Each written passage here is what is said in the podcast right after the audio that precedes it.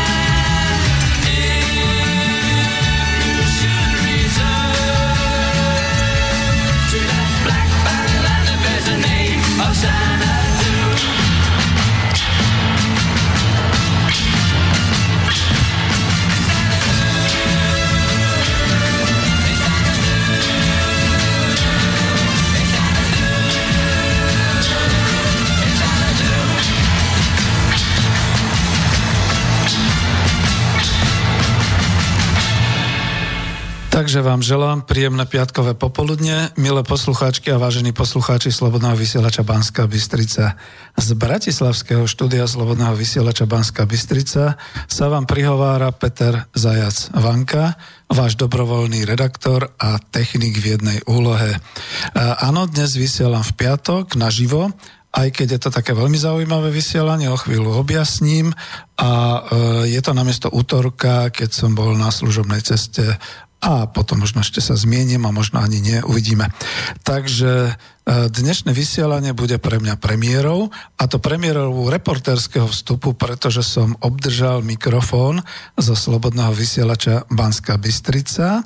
Učím ho ovládať a používať ho a už som sa s ním teda aj vybral do sveta, teda po Bratislave. Takže som nejako postupil aj napriek tej svojej dobrovoľnosti a predčasnému dôchodku na kvalifikáciu redaktor a reportér. No takže teraz sa tešte, že sa bude pohybovať po uliciach Bratislavy. Reportér Slobodného vysielača Banská Bystrica. A čo nebudete chcieť utajiť, to budete musieť pomlčať, pretože všetko sa dozvieme. Takže i keď teda dnes vysielam naživo reláciu Ekonomická demokracia číslo 75 a je 29. septembra roku 2017, ako reportér Slobodného vysielača Banska Bystrica vám prinášam aj časť záznamu z prezentácie z 21. septembra z Bratislavy a to bola prezentácia kníh pani docentky Ilony Švihlíkovej z Brna a pána profesora Jana Kellera z Bruselu. No jasné, on je ostravák, ale v tejto chvíli je zároveň aj poslancom Europarlamentu v Bruseli. A táto prezentácia a beseda sa uskutočnila v priestoroch Inštitútu ASA, teda Inštitút analýzy stratégie alternatívy, ktorý sídli na Gunduličovej 12 v Bratislave, áno, v priestoroch predtým SDL a dnes Smeru sociálnej demokracie. Čo však neznamená, že hostia by boli orientovaní tým správnym smerom v úvodzovkách, každopádne obaja sú vľavo. A to si myslím, že už aj bez úvozoviek sú politicky vľavo. Toľko teda k tomu úvodu. A kedysi som bol vlastne na tom inštitúte ASA aj ja aktérom diskusí. Skúšali sme tu kedysi prezentovať aj výsledky pracovnej skupiny Ekonomická demokracia. A skončilo to všetko nástupom smeru sociálnej demokracie do vlády 10. marca roku 2012.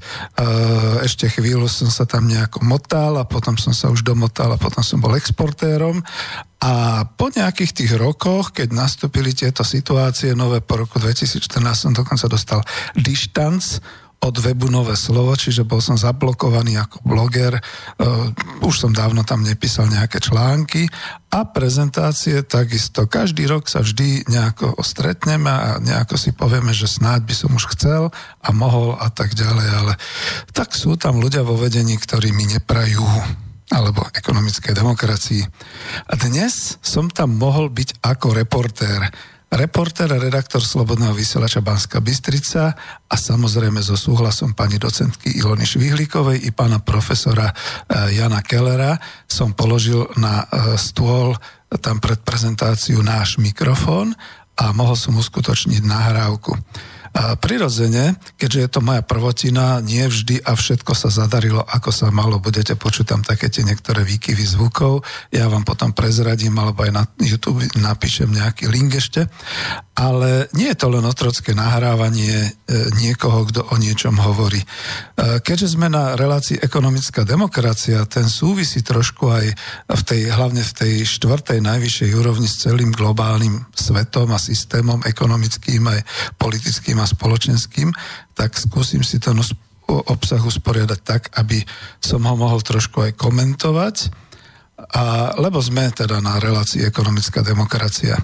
A aj keď som sa pokúšal o kontakt s hostiami, e, po vystúpení, e, ale aj e, teraz, kým som začal vysielať, sa mi to nepodarilo a vlastne e, aj po skončení prezentácie e, boli obidvaja hostia obstúpení davom dychtivých fanúšikov, však sa tam podpisovali knihy, to som rád, ale títo fanúšici z dosť dezorientovanej bratislavskej lavice e, samozrejme zrejme s nimi diskutovali ešte pol hodinu a podobne. A ja by som dával asi otázky tie isté, čo zazneli priamo na tej prezentácii a tak som sa vytratil. Mám dosť materiálu a spracoval som ho, takže myslím, že tomu neublížim a dokonca aj potvrdím, že okrem mňa ako alternatívneho predstaviteľa Slobodného vysielača Banska Bystrica, alternatívneho internetového rádia. Tam bola aj občianská televízia, videl som tam natáčať pána Bošanského a bol tam aj youtuber Igor Jurečka, takže určite to je a bude to verejnosti známe. No a teda k téme.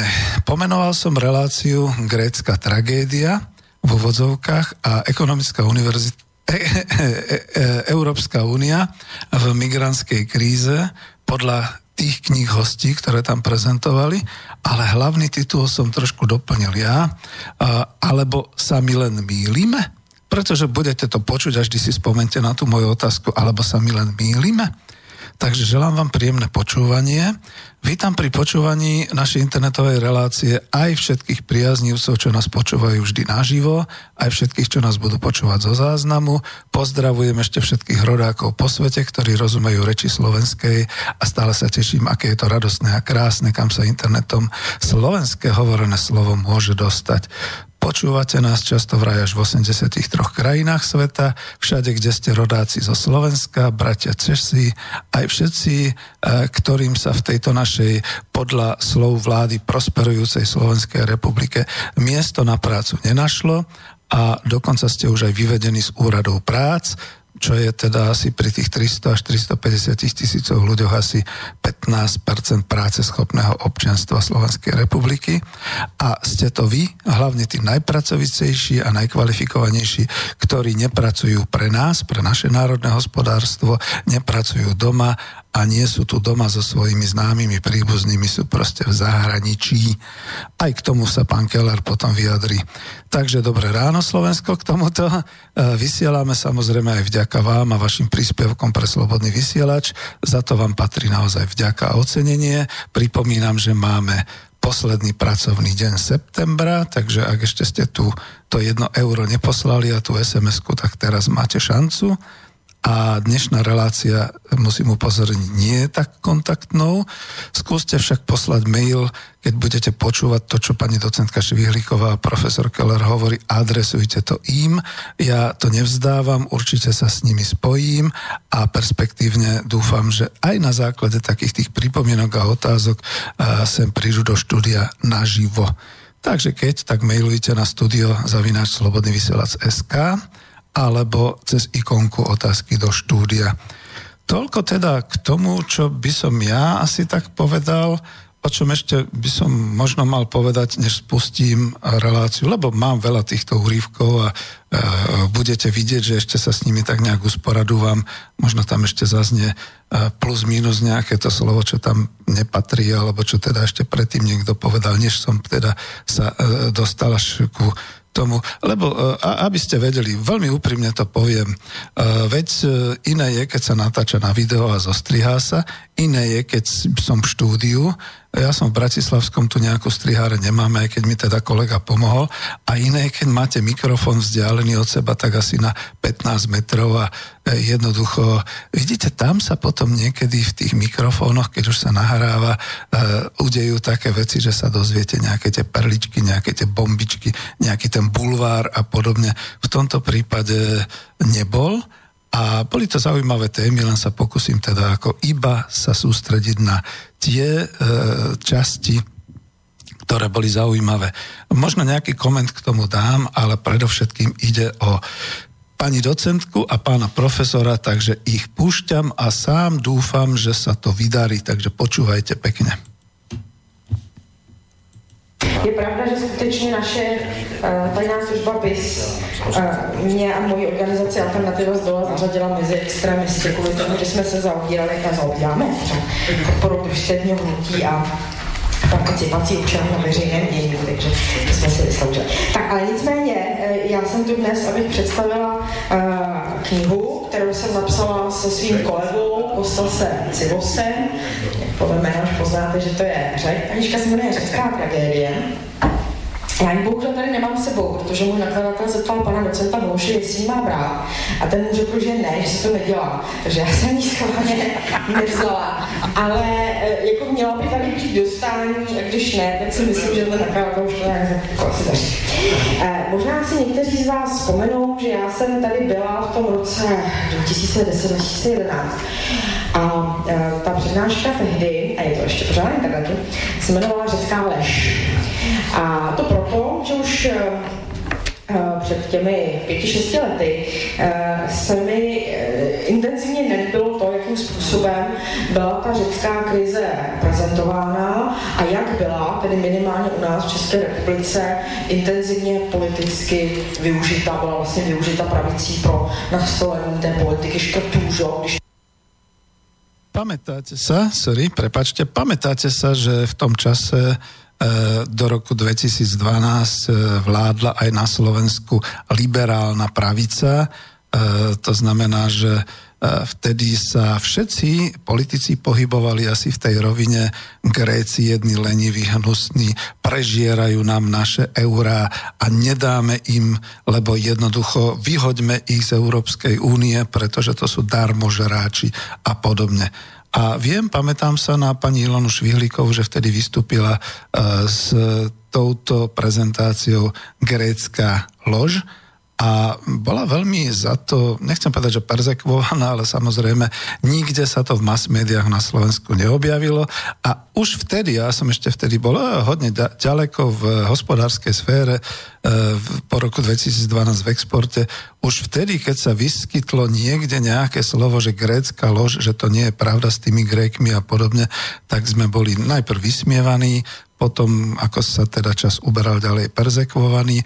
A uvedomte si ešte jednu vec, že ani liberáli vtedy neboli boh vie čo a dosť boli znervoznení až natoľko, že teda pán liberál Sulík položil vládu premiérky Radičovej, čo teda bolo zaujímavé, že sa to na tom takto rozdelilo a uvidíme, čo ďalej, takže počúvajte pozorne ďalej. Budeme škrtat, všichni dojdeme do Řecka. A to Řecko už bylo tehdy uchopeno skutečně jako takový ten model toho obětního beránka, jo, té prostě špatné ekonomiky prohnilé do morku, do morku kostí.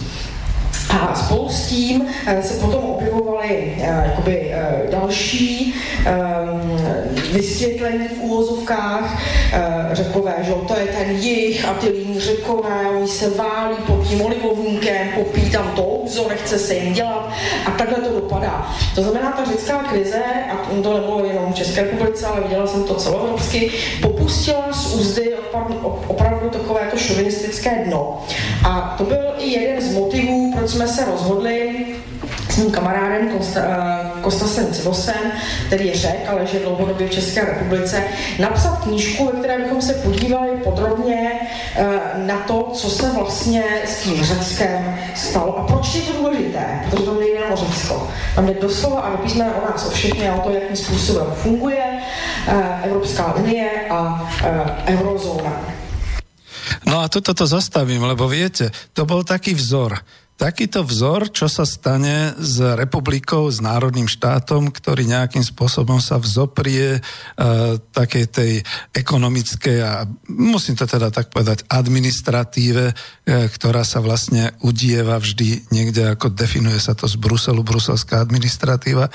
Takýto vzor sme my všetci videli v tom, ako sa zatočilo s Gréckom, však to bude pokračovať.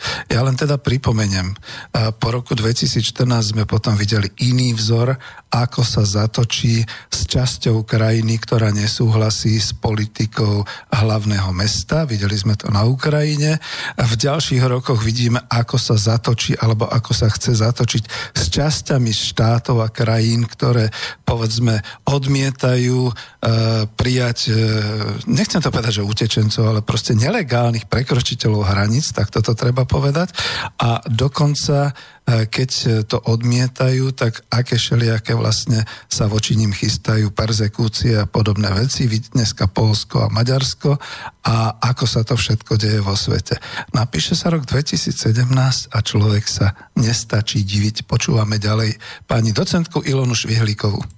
No, pustili jsme se uh, do toho a tady je ten výstup. Uh, ta knižka je poměrně hutná já se budu věnovat ekonomice, protože jsem měla na starosti já. Kostel měla na starosti historii Řecka, uh, to, jakým způsobem ji ovlivňovaly vojenské chunty, ale i historii dluhu a samozřejmě se věnoval i rozboru řeckého politického systému. To všechno tam najdete. A ta moje část, to bylo samozřejmě euro, eurozóna, v úvozovkách řešení té řecké krize a vlastně až tak nějak s tou linkou uh, do dneška. Docela jsem, musím říct, pyšná na to, že se nám podařilo, že knížka vyšla uh, v květnu a byla dopsaná v říjnu minulého roku. A docela se nám podařilo ty hlavní trendy zachytit, to znamená, já tam třeba ještě mám to, jaký Mezinárodní měnový fond dosti neochotný se podílet na tom posledním takzvaně záchranném programu, který ustanovila ta věřitelská trojka. Takže ty tendence tam jsou poměrně dobře patrné. No a to slovo řecká tragédie, si myslím, že ono to i vzhledem k socioekonomice ten titul docela vyjadřuje a má to znatí klasického dramatu. Máte tam, že jo, hrdinu, který vzdoruje, já se Fakise, máte tam zrádce, který byť teda pod obrovským tlakem, tak nakonec se podá, že jo, Alexis Tsipras, máte tam hromadu zloduchů od Evropské centrální banky až po celou vlastně tu trojku a Wolfgang Schäuble, to musíte uznat, tak to je zloduch, jak když vyšší. Takže i proto ten název. No, uh, čím jsem se tam zabývala? Uh, já jsem se snažila rozebrat Jednak to, jak vypadá řecká ekonomika. Ta knížka zdaleka není jako oslava Řecka ve smyslu, Řekové udělali všechno dobře a byli jaksi stržení z útesu. Ta knížka skutečně i v té politické stránce kriticky to Řecko nazírá, ukazuje, jaké byly problémy dlouhodobé, ten bipartismus, ty dvě hlavní strany, jak si prostě ti oligarchové tu zemi rozkrájeli, e, k jakým obrovským daním únikům docházelo a dochází e, z té země, jak ti bohatí neplatí daně, ty, ty různé skupiny. A samozřejmě jsme se obzvláště kriticky věnovali tomu, jak obrovské vojenské výdaje Řecko mělo a má a že je utrácelo hlavně za německou a francouzskou um, vojenskou výzbroj, která byla často uh, jaksi k žádnému užitku, ponorky, které nefungovaly a tak dále. No a teraz si predstavte, že to boli roky ešte pred rokom 2011 a Grécko napriek teda tomu, že bolo najslabšie v eurozóne a že malo veľmi na niž ekonomiku, v tomto zmysle malo veľa oligarchov, veľa bohatých ľudí a hlavne zbrojilo a nakupovalo a zadlžovalo sa kvôli zbrojeniu. Samozrejme vtedy pomáhali francúzským a nemeckým zbrojovkám a teraz si to premietnite do súčasnosti, keď vlastne NATO sa rozhodlo zbrojiť a vynakladať na modernizáciu obrovské peniaze.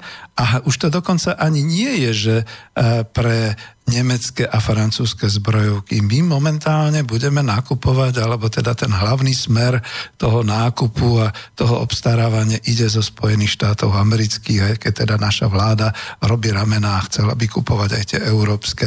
A znova je to o tom, sme už všetci tak bohatí, aby sme si mohli dovoliť bohaté zbranie a bohato si ich nakupovať, alebo ako to je?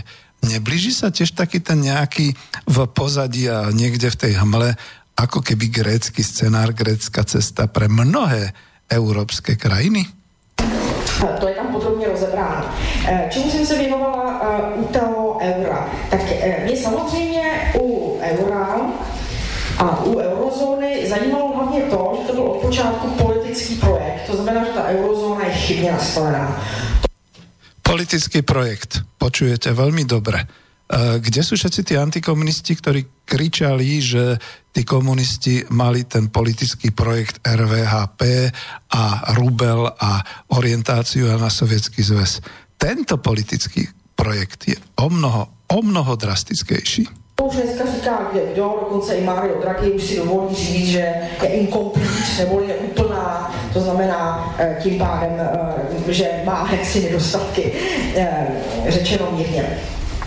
Já se tam ještě hodně detailně věnuju německé pozici, protože to bylo pro mě právě Německo, které v té řecké tragédii hrálo naprosto klíčovou roli, takže je tam rozbor té německé intelektuální pozice, která je naprosto odlišná od všeho ostatního, co najdeme v Evropě, to znamená velmi specifická, ale naprosto a jednoznačně eh, dominantní a vlastně eh, je to rozhodnutí uvalit na Řecko ty programy té austerity, nejen Řecko samozřejmě, ale i ostatní země, těch vlastně eh, nekonečných škrtů.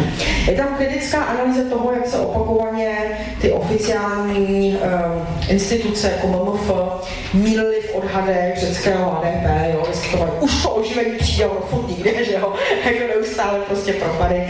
A pak je tam i ta méně veselá stránka, no a to je samozřejmě to, že ta řecká ekonomika se zmenšila o čtvrtinu, o čtvrtinu od té doby krize což je jedno z rekordních čísel a je to vlastně srovnatelné s válečným stavem. A No a keď chceme zrovnávať s válečným šta- stavem, to trošku ako po česky hovorím, tak si uvedomme to, čo my, triezví národohospodári, hovoríme po roku 2017 sa síce Slovensko nachádza v akomsi hojnom a neviem, ako to šili ako povedať, ale veď to nám tvrdili aj ľudáci, že eh, slovenský štát za Hitlera bol predsa v hojnosti a vo všeličom ostatnom. Neopakujú sa nám nejako tie dejiny? A máme tam i ty jiné statistiky, to znamená, kolik řeků živoří bídě, eh, navýšení počtu sebevražd, to, jakým způsobem kolabuje zdravotnictví a tak dále. Ale i třeba privatizace, to znamená to, že řekové začali prodávat svoje přístavy, své letiště, kupují je hlavně Němci, teda se překvapí, že za papku. A samozřejmě i přístav Piraeus, který teda zase koupili Číňané, kteří to mají jako součást své hedvábné stezky. Ještě je tam ta reflexe kritická, ona dokonce existuje. A mám tam několik jakoby, těch eh, materiálů, které, řekněme, pod tlakem reality začaly kriticky zvažovat. Uh, to je jednak Mezinárodní fond, uh, který uh, pod tlakem svého vnitřního hodnotícího oddělení došel k tomu, že ten řecký program je katastrofa, že v něm došlo k opakovaným selháním a že vlastně MMF, když se ho účastnil těchto podmínek, opakovaně porušoval svá vlastní pravidla. No a toto hovorí ekonomka, docentka Ilona Švihlíková. Ja ako neviem, naozaj znova položím tú otázku. Alebo sa len my mýlime, alebo je to inak? To mám rozebráno a myslím, že to je docela důležitá věc, o které se velmi málo mluví. Proto také Mezinárodní fond je intenzivně neochotný ten poslední balíček podpořit a vlastně tlačí na změnu těch podmínek. Ten rozkol s tím Německem trvá už přes rok a ani jedna strana nechce ustoupit. Ani jedna z nich. Druhý, a já jsem to schválně vybrala, já jsem to schválně dala hodně citace německých ekonomů, aby to bylo jako hezky vidět ten kontrast. Takže eh, najdete tam bývalého guvernéra centrální banky Póla, který tam píše, že ten dluh nejde splatit, on to říkal jako před další dobou, že ten dluh nejde splatit a že ten dluh vznikl tím, že vlastně do Řecka půjčovaly velmi intenzivně francouzské a německé banky. Takže nikdy nešlo o záchranu Řecka, šlo vždycky o záchranu francouzských a německých bank. Taky je tam detailní rozbor toho, a ještě bych upozornila zase na německou studii, která rozebírala, kam teda jde ta pomoc Řecku. My na toho Řecka lijeme ty stovky těch miliard euro, že těch líných řeků, co se jim nechce dělat. Jo. Tak e, právě potěšilo, to bylo jaksi z německé, z německé oblasti, tak tam vlastně ukázali, že do, do Řecka pro jeho nějaké fungování jde 5% zhruba z těch částek, o kterých se tak často hovoří. Ty peníze tam otočí a jdou zpátky těm věřitelům. A říká se to řecký záchranný program. No, chápem uh, Sulíka, že pravdepodobne prehliadol túto hru a vtedy ako položil vládu Ivety Radičovej, ktorá bola veľmi nadšená tým, že budeme pomáhať Grécku a budeme zachraňovať celú eurozónu, za to urobíme ten euroval. No jasné, nejaká stabilita sa pravdepodobne dosiahla, je to stabilita, ako by sa dalo povedať, že umrtvenie, až tak by som to tak nazval, ale tá podstata je v tom, čo ste počuli. Tie peniaze, ktoré sa tam odviedli a boli to naozaj milióny, miliardy eur, sa vlastne obratom vracali naspäť do francúzskych a do nemeckých bank. A samotné Grécko grécka, neviem ako to nazvať, či národná ekonomika, alebo teda vôbec národné hospodárstvo, proste grécka ekonomika eh, de, definovaná eh, nejakým tým územím a hranicami a podobnými, z toho malo iba 5% z celkových vlastne objemov. No to je naozaj tragédia. A e, takže zase detaily tam najdete, samozřejmě je tam poměrně hodně literatury a hodně aparátů k tomu. Ale jako já se nechci zdržovat těmi detaily, to potom můžeme eh, probrat v diskuzi. O co mi v té knížce šlo ukázat? Eh, za prvé, šlo mi ukázat o to, když tomu technicky, že není dobrý mít zahraniční věřitele. To není otázka výše dluhu. Japonsko má mnohem větší dluh, jenže Japonsko chytře dluží samo sobě. Ten dluh drží rezidenti. U Řecka bohužel ten dluh drželi francouzi a Němci, že? což se prokázalo být jako katastrofa sama o sobě. No, takže to je první poučení. A druhé je, že eh, o demokracii slyšíme hodně eh, povídání z rámce Evropské unie, ale teda u Řecka unie nemůže být ani, ani slovo. Je tam vlastně i ten rozbor toho, jak Řekové zvolili to ochy, neboli ne tomu úspornému programu a jakým následným způsobem teda byla eh, s Ciprasem zameteno. Já bych jenom zmínila, že by byla omezena ta likvidita, a že vlastně byly zavřeny řecké banky a proto taky jeden z těch, jeden z těch hesel té knížky je dříve tanky, dneska banky. No a tu sa zmiením aj o tom, my si vôbec neuvedomujeme našu situáciu v strednej Európe. Kde sú naše, koho sú vlastne e, banky, ktoré e, vyberajú od nás za zárobok z každej mzdy, z každého príjmu peniaze, že tu máme bankomaty, že sú to všetky samozrejme tie maestro, visa a všetky takéto systémy, ale jedného dňa Keby napríklad nastúpil do vlády niekto nevhodný, alebo keby sa celkovo národ vzodmul, tak ako v 68. alebo v 89. E, namiesto tankov nám jednoducho urobia niečo s bankami. Proste zamknú bankomaty a nemáte hotovosť a ste odpísaní.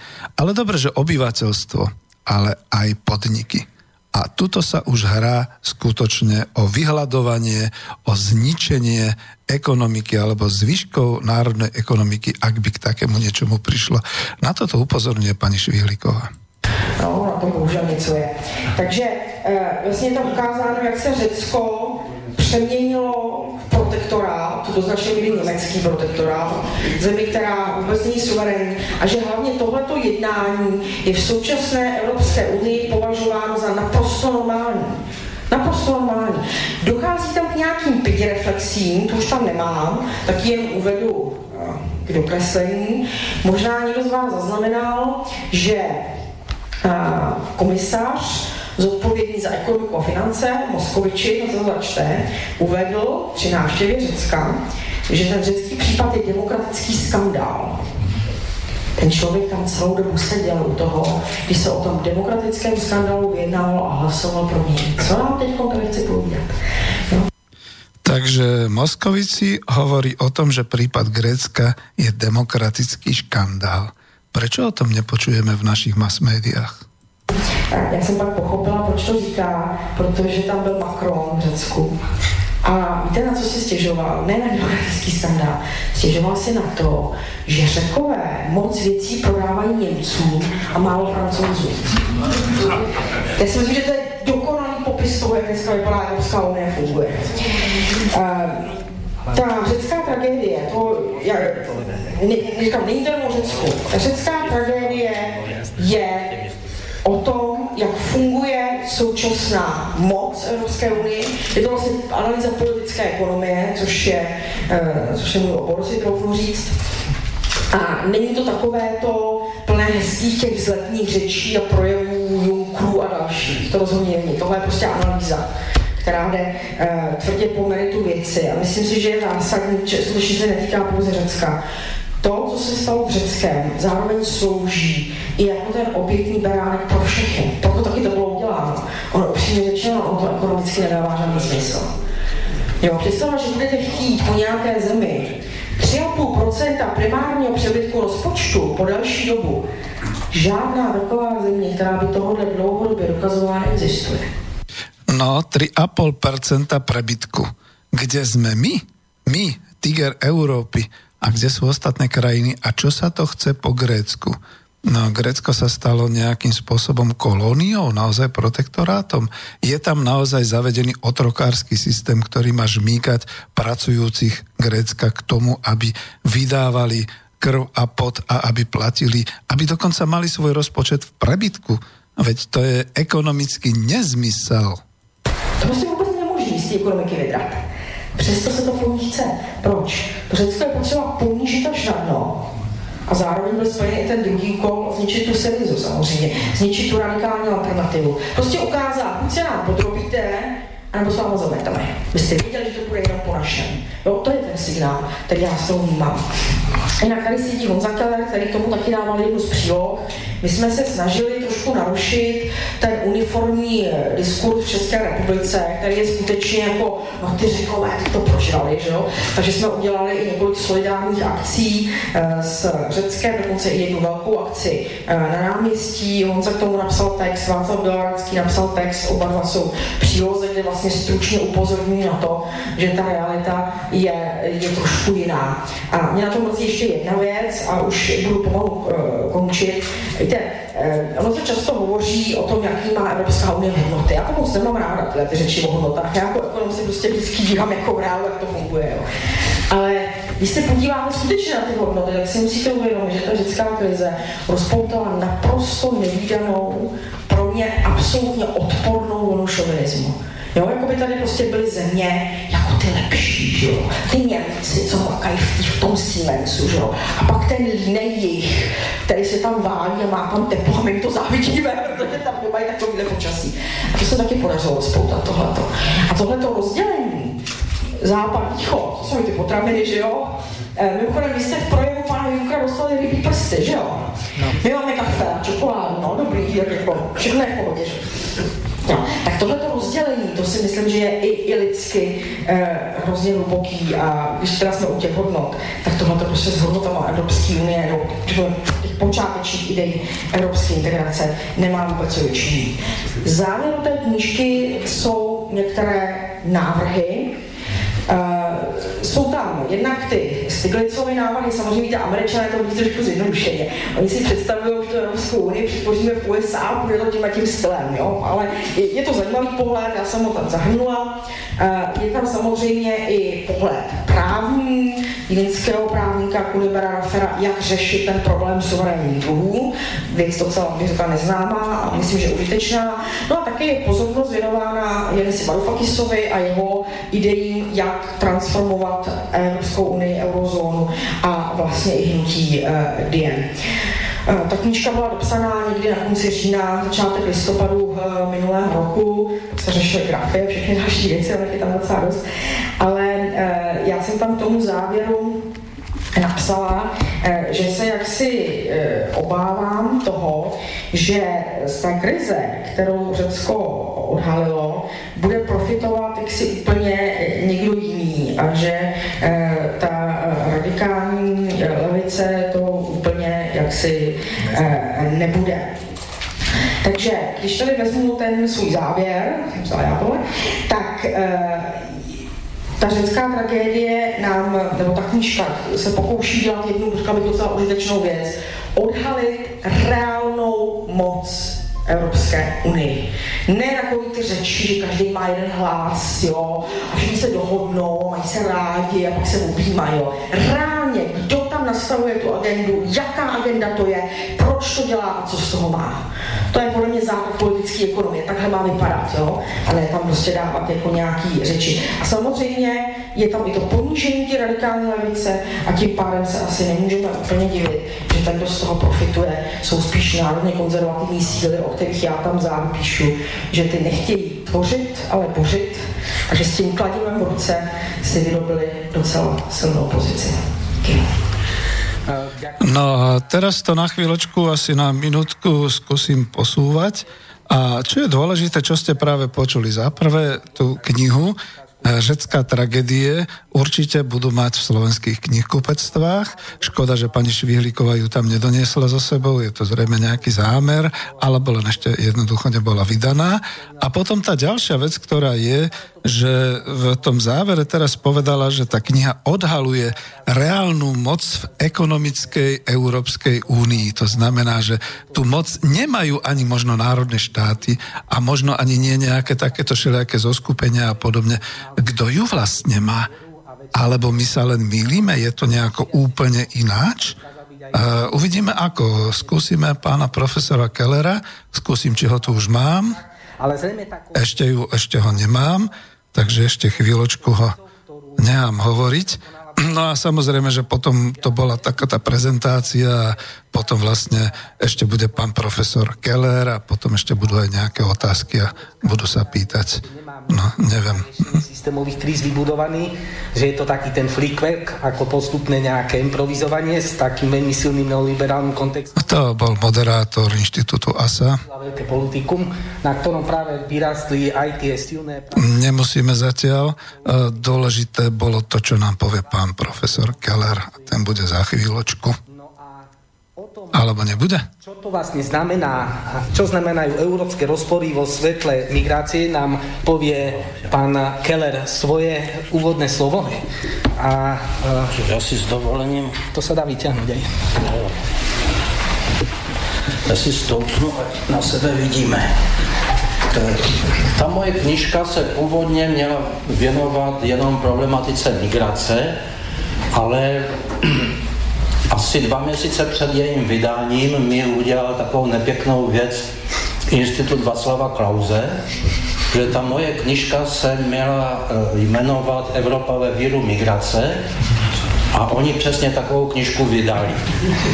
Tak já jsem si tam oficiálně stěžoval, že ODS už tuneluje i názvy knižek Oni se mi slušně omluvili a já jsem to tam musel všechno předělávat. Takže z kroniky migrace se nakonec stala jenom první kapitola a celý zbytek knižky je věnován jinému problému. V té první kapitole já popisuji určitou schizofrenní pozici Evropské unie ohledně migrace. Protože Evropská unie se minimálně od roku 95 oficiálně snaží vést politiku, která by do Evropy přivedla řadově desítky milionů migrantů. To mluvilo se to v Madridu a běží to poslední dokument tady této linie jsem našel v roce 2014, kdy už byl skutečně předvečer té obrovské migrační vlny. No a vidíte, prečo, povedzme, musíme aj my mať niektorých ľudí v Europarlamente, pretože z Prahy ani z Bratislavy sa to nedozviete. Ta schizofrenie Evropy spočívá v tom, že Evropa si chtěla vytáhnout ze severní Afriky a z Blízkého východu kvalifikovanou pracovní sílu, dělala proto hodně a pak se jí přihodilo to, že sem přišli úplně jiní lidé. A Evropa teď neví, co má dělat, protože se dostala do své vlastní pasti. Navíc se do ní dostala svoji vlastní vinou tím, že, jak víme, vybombardovala ty režimy, které až do té doby vlně migrace bránily.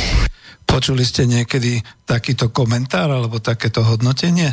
Zatiaľ sme o tom hovorili vždy iba my, extrémisti a nacionalisti. Ja som veľmi rád, že o tom hovorí profesor univerzity a zároveň europoslanec. Ta moje knižka je vlastně syntézou Tomase Pikettyho a Ilony Švihlíkové. Protože já jsem si čet obě jejich knižky od Švihlíkové, jak jsme se stali kolonií a od Pikettyho Kapitál v 21. století. A zaujalo mě na eh, té Pikettyho knize, že se nikdo nevěnuje té jeho myšlence, která tam je skrytá. Víme, že Spojené státy se nehrají na, na žádný sociální stát, nedělají žádné velké vyhlášky o harmonizaci podmínek všech, o solidaritě a podobně. A pritom naozaj Európska únia chce byť strašne sociálna, chce presadzovať sociálne trhovú ekonomiku a všetci bez rozdielu, či sú tam liberáli, konzervatívni, socialisti, kdokoľvek ďalší, všetci sa hlásia k nejakému sociálnemu štátu. A přitom Piketty ve své knižce ukázal, že v současné době jsou nerovnosti příjmu i nerovnosti bohatství ve Spojených státech a v Evropské unii téměř stejné. A že jsou stejné, na stejné výši, na jaké byly v předvečer první světové války. A ještě tam navíc ukázal, že v posledních 20 až 30 letech v Evropské unii i ve Spojených státech střední vrstvy ztrácejí ve prospěch rentiérů, ve prospěch nejbohatšího zlomku populace, to, co si na nich vydobili v průběhu velké části 20. století. Takže v tom je velké pokrytectví Evropské unie, že ona za všemi těmi hezkými řečmi dovolila rozvoj stejné nerovnosti, jako je v Americe. Američani si aspoň ušetřili ty hezké řeči. Evropská unie, já to budu říkat jenom v bodech, Evropská unie je e, výborný nápad, je to pokus, jak rozšířit model tržního hospodářství, který fungoval v některých západoevropských zemích 30, 20 až 30 let po druhé světové válce, jak ho rozšířit na celou Evropu nebo na všechny členy Evropské unie. Abyste mohli provozovat model sociálně tržního hospodářství, tak musíte těm, kdo v konkurenci jsou nejúspěšnější, část jejich zisku odebrat a přerozdělit ho těm, kdo z nejrůznějších důvodů jsou méně a nejméně úspěšní. Přesně to se dařilo v hranicích národních států někdy do druhé poloviny 70, nebo do ropných krizí, e, do 70. let. a bolo to za kapitalizmu a bolo to v Európskom hospodárskom spoločenstve a keby si dneska niekto povedal, že potrebujeme urobiť aspoň jeden krok späť, bol by to návrat do národných štátov. Potom přišla současná vlna globalizace a znemožnila odebírat tržně nejúspěšnějším část jejich zisku. Nadnárodní korporace si to nenechají vzít, nadnárodní korporace manévrují mezi jednotlivými státy a vyhrožují, že odejdou tam, kde jim toho zisku nechají víc.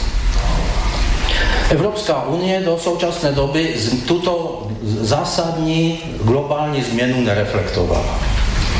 V podstatě se neustále snaží skrze evropské fondy přerozdělovat konkurenčně méně úspěšným, ale problém je v tom, že do těch evropských fondů jenom minimálně přispívají nadnárodní korporace a banky. No a tu sa zastavím, pretože budem rád, keď budem môcť k tomu dodať svoj komentár. Za prvé, počuli ste slova profesora Kellera, že Európska únia zatiaľ vôbec nezohľadnila globalizáciu teda vôbec nezohľadňuje to, že už tu nejde o nejaké tie HDP a nejaké tie národné rozpočty, ale že jednoducho globálne nadnárodné korporácie vysávajú všetky tieto krajiny, skoro by sa dalo povedať bezostyšne a bez ohľadu na nejaký právny status a systém národných štátov s tým, že samozrejme všetky tie opatrenia Európskej únie v tej oblasti sociálnej a v oblasti prerozdeľovacej a podobne sa úplne míňajú účinkom ekonom, pretože, a to si hovorím ja, Peter Zajac Vanka, jeden z ekonomov, že stáva sa tu ten jeden jav, že národné štáty, alebo teda rozpočty jednotlivých vlád z e, rozpočtov z príjmov a z daní obyvateľstva znova ďalej poskytujú a prerozdeľujú určité finančné prostriedky znova pre obyvateľstvo, ale už do toho neplinie takmer nič alebo veľmi málo zo ziskov a vôbec príjmov týchto globálnych a nadnárodných korporácií. Pozrite si na Slovensko. My sme tak úspešná krajina. Máme 1 200 tisíc exportovaných automobilov a vyrobených a my máme problémy v štátnom rozpočte s financovaním učiteľov, zdravotníctva, sociálnymi rozpočtami a podobne podobne. Veď e, jedna desatina z tých príjmov, ktoré nám tu dávajú automobilky, by stačila na to, aby naši dôchodcovia chodili po celom svete a lietadlami a mali by sa dobre. Všude ve všech učebnicích se dočtete, jak, na co jdou peníze z jednotlivých evropských fondů. To je tam dlouze rozepisováno, na vysokých školách se to pěkně zkouší, na co jdou ty peníze ale je mnohem obtížnější zjistit, kdo konkrétně ty evropské fondy naplňuje. Samozřejmě se ví, že zhruba z 80% jsou bruselské pokladny naplňovány tím jedním procentem hrubého domácího produktu, které odvádějí členské země, zhruba z těch čtyř pětin. Přitom v posledních 20 až 30 letech, v některých zemích už to trvá díl, došlo k prudkému přesunu daňového břemene. Piketty to ukázal pro Francii. Piketty ukázal, že ve Francii nejbohatší vrstvy populace a největší firmy platí nejmenší podíl svých zisků, svého majetku, nejmenší podíl nejvíce platí střední vrstvy a více, větší podíl, nemluvím o absolutních číslech, ale větší podíl svých příjmů platí dokonce i ty takzvané lidové vrstvy, nižší vrstvy, skrze DPH na daních. Takže to, co střední vrstvy a nižší vrstvy zaplatí na daních, tak to se potom přerozděluje chudším regionům a chudším zemím. Veď to je to, čo hovorím. To znamená, my sami, naša chudoba národná v našich národných štátov si sama solidárne vypláca a pre, prerozdeluje nejaké tie príjmy a nejaké tie e, e, teda peniaze, ktoré sú v štátnych rozpočtoch, ale tie nadnárodné korporácie tie na to kašľú a nikto ich ani len nekontroluje. Takže je tady vlastně banky jsou z, obliba, z obliga, nejbohatší jsou z obliga a je tady solidarita mezi středně chudými a úplně chudými. Což je spíše karikatura sociálně tržní ekonomiky.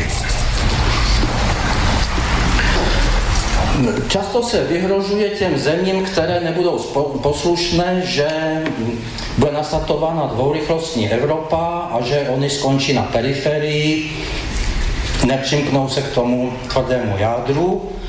Ve skutečnosti dvourychlostní Evropa funguje už dávno. Ta čísla jenom připomenu, hodinové náklady práce v Dánsku jsou přes 40 eur, v Bulharsku zhruba 4 eura, na Slovensku a v České republice se pohybují, Slovensko má jednu desetinu nebo dvě desetiny, eh, deset nebo dvacet santimů na, nad deseti eury a Česká republika pod deseti eury. To je treba zopakovať, pretože to som si kedysi vytiahol ešte z prednášok pána profesora Kellera, že aká, že je to vlastne nejaká, e, že jadro Európy a jednaká, nejaká rovnakosť a podobné veci, keď my už dávno máme v realite dvojrychlostnú ekonomiku, pretože skutočne to tam počujete, ja to len zopakujem, hodinová sadzba priemerná pre mzdu v Dánsku je 40 eur, e, v Českej republike je niečo pod 10 eur, na Slovensku je niečo nad 10 eur, aj keď sa mi tie čísla nezdajú, lebo však my vieme, ako je to s hodinovými sadzbami. Sám som si vyskúšal, že ešte kedysi dávno, a to mi platili, že veľmi veľa, že 4,40 na hodinu. A to nebolo ani, že v netto, ale skôr v bruto. No a v Bulharsku, že je to tie 4 eurá. Takže to sú neuveriteľné čísla a my tu niečo vyprávame o tom, že až teraz, aby náhodou nebola dvorýchlostná, e, dvorýchlostná Európa, chceme do toho jadra. Motáme se kolem těch 10 eur. Bez ohledu na to, že Češi používají korunu a na Slovensku se používá euro. Stejně tak Slovensko používá euro, Česko používá korunu, ale podíl toho, co z hrubého domácího produktu jde práci a toho, co jde kapitálu, je v obou zemích prakticky totožný a je to 40% a patří to k nejmenšímu podílu e, práce na hrubém domácím produktu ve všech evropských zemích. 40% z hrubého domáceho produktu. Viete si to vôbec predstaviť, ako to tu vlastne funguje v týchto našich krajinách, suverénnych republikách, kde ešte stále niektorí masmediálni bosovia, nejakí politici a ekonómovia nám tvrdia, že máme národnú ekonomiku. Akú národnú ekonomiku, keď zo 100% vytvoreného hrubého domáceho produktu 60% odchádza mimo ekonomiky a mimo hranic, Slovenske, e, na ktoré môže Slovensko dosiahnuť. 40% zostáva a z tých 40% sa to tu prerozdeluje chudoba medzi chudobu takýmto spôsobom.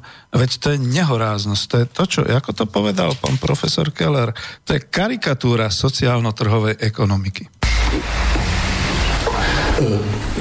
Češi zhruba vydelávají no, při srovnatelné práci třikrát méně než Němci a do ciziny jeden, dva nebo tři údaje řeknu, ale v kterých se zrcadlí to, to co se vlastně děje a proč jsem se začetl do Švílíkové knižky. Češi vydělávají třikrát méně než Němci a do ciziny plyne e, majitelům firm se sídlem na západě 8% hrubého domácího produktu ročně z České republiky, dělá to nějakých 350 miliard. 8% HDP, jsme na prv, Česko je na prvním místě, největší podíl HDP od nás ze všech zemích, první nebo druhé místo máme, odplývá do ciziny. A z hodou okolností na sociální výdaje se u nás dává o 8,5% méně, než je průměr zemí eurozóny. Ještě jedno číslo. Česko je zatím eh, příjemcem evropských dotací, je čistým příjemcem, dostává více, než kolik zaplatí do Bruselu. Ročně v průměru dostaneme o 40 miliard víc, ono je to každý rok trošku jinak, ale za prvních 10 let členství České republiky v Evropské unii jsme dostali 410 miliard eur. To znamená, za 10 let jsme dostali zhruba tolik, kolik od nás odteče za rok až čtvrť. Majitelům a akcionářům firem se sídlem na západě. No a tuto musím povedať, e, rýchle som to zastavil, lebo až teraz som si všimol ten údaj, 410 miliárd, ale hovoril korún alebo eur, to by som rád zopakoval. Niekde som totiž to použil do tej svojej knihy Ekonomika po kapitalizme, že za rok od nás odchádza uh, strašné množstvo uh, miliardy eur a niekto mi to vytýkal, že Peter, ako nebláznite, veď e, náš štátny rozpočet Slovenskej republiky je nejakých 89 miliard eur, takže nemôže od nás odchádzať povedzme 200 alebo koľko miliard. E, bodaj by to bolo, že je to povedzme aj v českých korunách, ale sú to neuveriteľné sumy.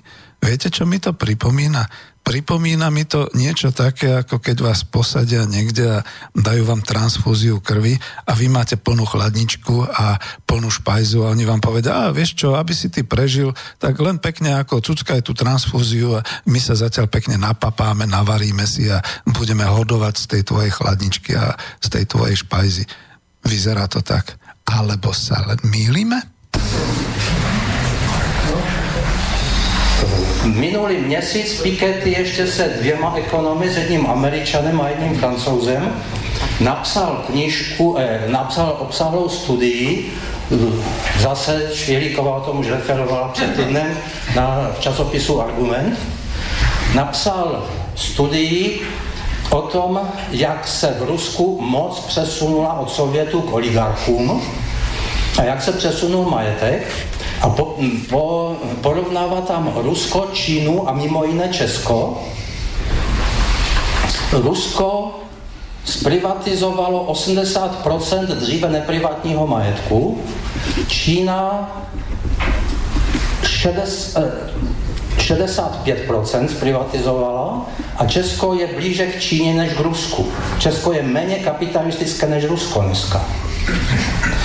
Ale Rusko a Čína mají jedno společné, vlastní více aktiv v cizině, než kolik cizinci vlastní u nich.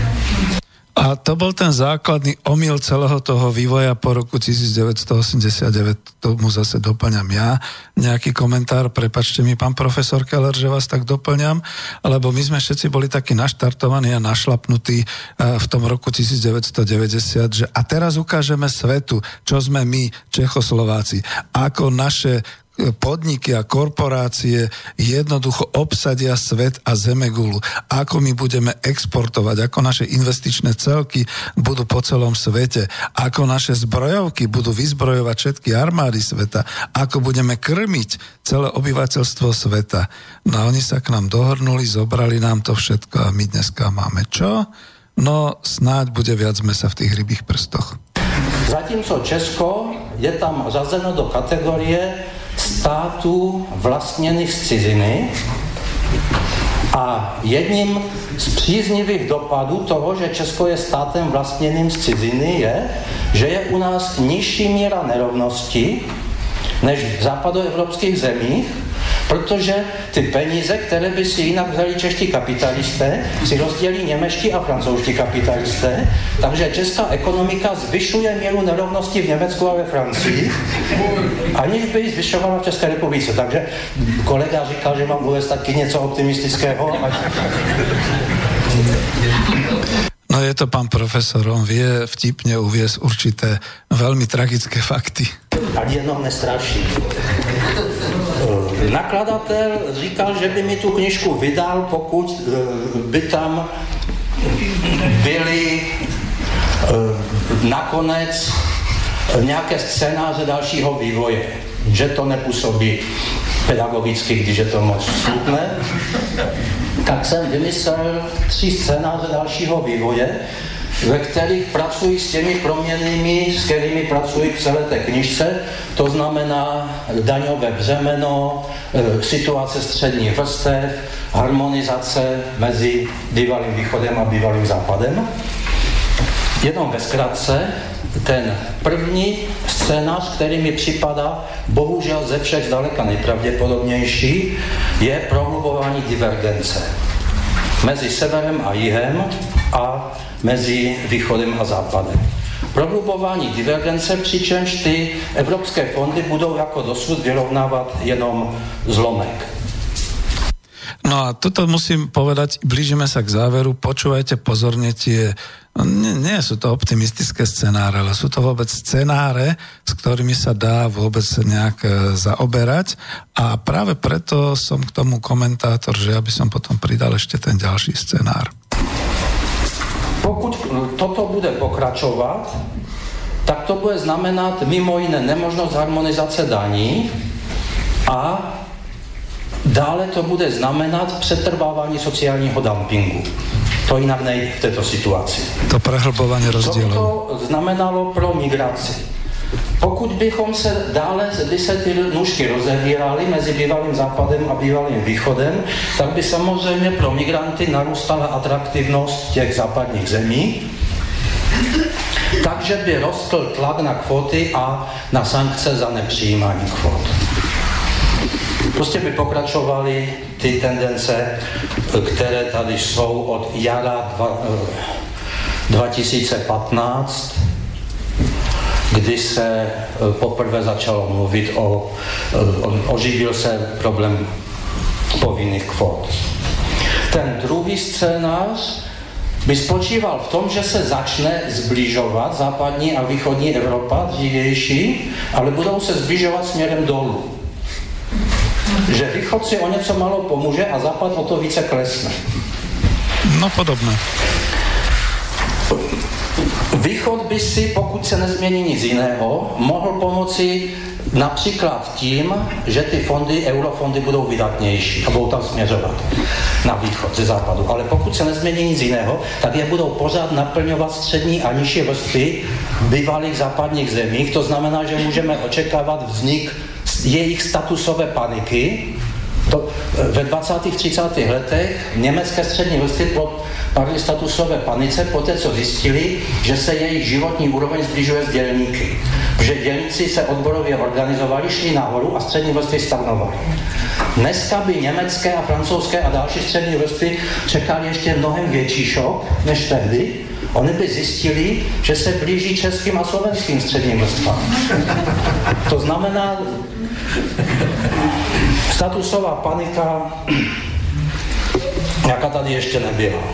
Tento pojem si zapamätajte, statusová panika skutočne celý ten náraz populizmu, však o tom bude hovoriť aj pani Švihlíková, aj pán profesor Keller, celý ten pravicový populizmus, aký dneska je a kde ja to skôr nazývam, že to je to také seba uvedomovanie tých národných štátov plinie z toho, že jednoducho jedného dňa si musia obyvateľia, občania Nemeckej republiky alebo teda Francúzskej republiky alebo ďalší, ďalších uvedomiť, že nie tie globálne korporácie prispievajú povedzme k nejakému vyrovnávaniu tých rozdielov alebo teda tých, tých ekonomických nejakých e, e, vecí na východe Európy alebo na juhu Európy, ale že to oni sami zo svojich príjmov, zo svojich platov a v tej chvíli budú ochotní urobiť to, čo urobila Veľká Británia odísť z Európskej únie, ale oni jednoducho nezdvihnú kotvy a neodplávu niekam do Južnej Ameriky.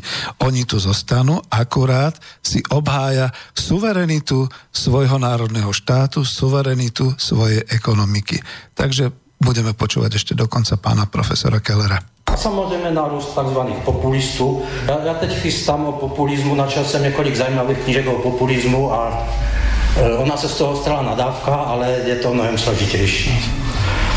No, co by ten druhý scénář znamenal pro migraci, protože Západ by šel dolů, tak by ty tlaky byly rozloženy rovnoměrněji, ale patrně, tady spekuluju, patrně by se bezpečnostní rizika na západě nesnížila a na východě by vzrostla. Konečně ten, který jsem tam potřeboval dostat, optimistický scénář, ten třetí, proces konvergence příjmu kupní síly, životní úrovně e, směrem nahoru. Ten scénář je velice optimistický, bohužel nejméně pravděpodobný. Muselo by dojít k tomu, čemu Švihlíková říká vnitropolitická dělba práce korporací, to by se muselo změnit, museli bychom přestat být montovna a muselo by dojít ke zvratu v daňové politice. Pokud by došlo ke zvratu v daňové politice a více by odevzdávali hodně vrstvy, tak by muselo dojít k nějakému zásahu proti daňovým rájům, což je další z důvodu, proč si myslím, že tento scénář je nejméně pravděpodobný. Já, když se tam výjimečně někdy nudím v Bruselu, tak si čtu usnesení do minula, a teď jsem si četl linii minulých usnesení o tom, že je třeba zahájit rozhodný boj proti daňovým rájům. A dostal jsem se to první usnesení, které tento boj natvrdo už oznamovalo, je z roku 1963. Zatím jsem se hlouběji nedostal. To je 54 rokov, vážený. Ten třetí scénář by byl e, velice dobrý proto, že by Evropa konečně dělala to, co by dělat měla. To znamená, chránila členské země před tlaky globalizace, před tlaky finančního kapitálu a před tlaky nadnárodních společností. Protože pokud toto Evropa dělat nebude a bude těmto tlakům nahrávat, tak ta její hodnota je pak skutečně problematická. Pokud by to dělala, tak by žádná země neměla důvod z Evropy vystupovat, usilovat o nějaký Brexit, protože v Evropě by byli mnohem více chráněni před tlaky nadnárodní ekonomiky, než když by z ní jednotlivě vystoupili. Samozřejmě poslední bod, jak by vypadala v tomto bodě, kdybychom začali dohánět a předhánět západ, jak by vypadala migrace, stali bychom se stejně atraktivní, e, jako je dneska Švédsko a Německo, a museli bychom začít pořádně uvažovat o tom, jaký díl bohatství máme dát na pokračování v konvergenci, ve zbližování s těmi bohatými zeměmi a jaký díl máme dát na integraci migrantů. A to, že jsme to odhadli špatně a že jsme na migranty dali příliš a na nás samotné málo, by se projevilo tím, že bychom sklouzli zpátky buď do prvního nebo do druhého scénáře. Tak děkuji za pozornost. No, takže toľko pán profesor e, Keller a k tomu optimistickému scenáru iba toľko. Vyzerá to ako patová situácia. Skutočne to, čo on povedal, keď zhrniem len jednou vetou, buď prvý scenár, to znamená, že sa budú prehlbovať rozdiely sever, juh, západ, východ a jednoducho jedného dňa to buchne, doslova, e, sociálne kľudne to poviem tak sociálne, spoločensky, nemusí to ani ekonomicky uh, buchnúť. Druhý scenár, že sa bude zbližovať západ s východom a mm, pôjde to ale smerom dolu, to znamená naozaj tie stredné vrstvy uh, v tých pôvodných uh, západných európskych krajinách, tam nastane už celkom otvorená statusová panika, narastie populizmus do takej miery, že sa budú chcieť utrhnúť a viete si predstaviť, že dokonca samo Belgicko povie, že my chceme exit byť z Európskej únie. My viac tu už nechceme byť ekonomicky, my chceme byť suverénnym Valonskom a suverénnym uh, Flámskom a podobne. To by, to by bola bomba, to by bolo neuveriteľné. No a uh, v podstate, e, keby sa to tak zobralo, tak by došlo k roztrhaniu Európskej únie skôr, než by sme si my vôbec to uvedomili. Tretí, ten optimistický scenár, bol o tom, že teda ten proces približovania, to je tá konvergencia tých príjmov a kúpnej sily obyvateľstva by šiel hore u nás, by sa vyrovnal s Európskou úniou, čo by teda vyzeralo veľmi dobre, ale to už by sme nesmeli byť montovňami, tu už by naozaj museli byť rôzne ekonomické organizácie a rôzne teda ako výrobné podniky a tak ďalej, úplne na inej úrovni a um, bolo by treba zasiahnuť proti daňovým rajom, čo už sa snažia 54 rokov, čiže vidíme, že za kapitalizmu jednoducho nejde zasiahnuť voči daňovým rajom.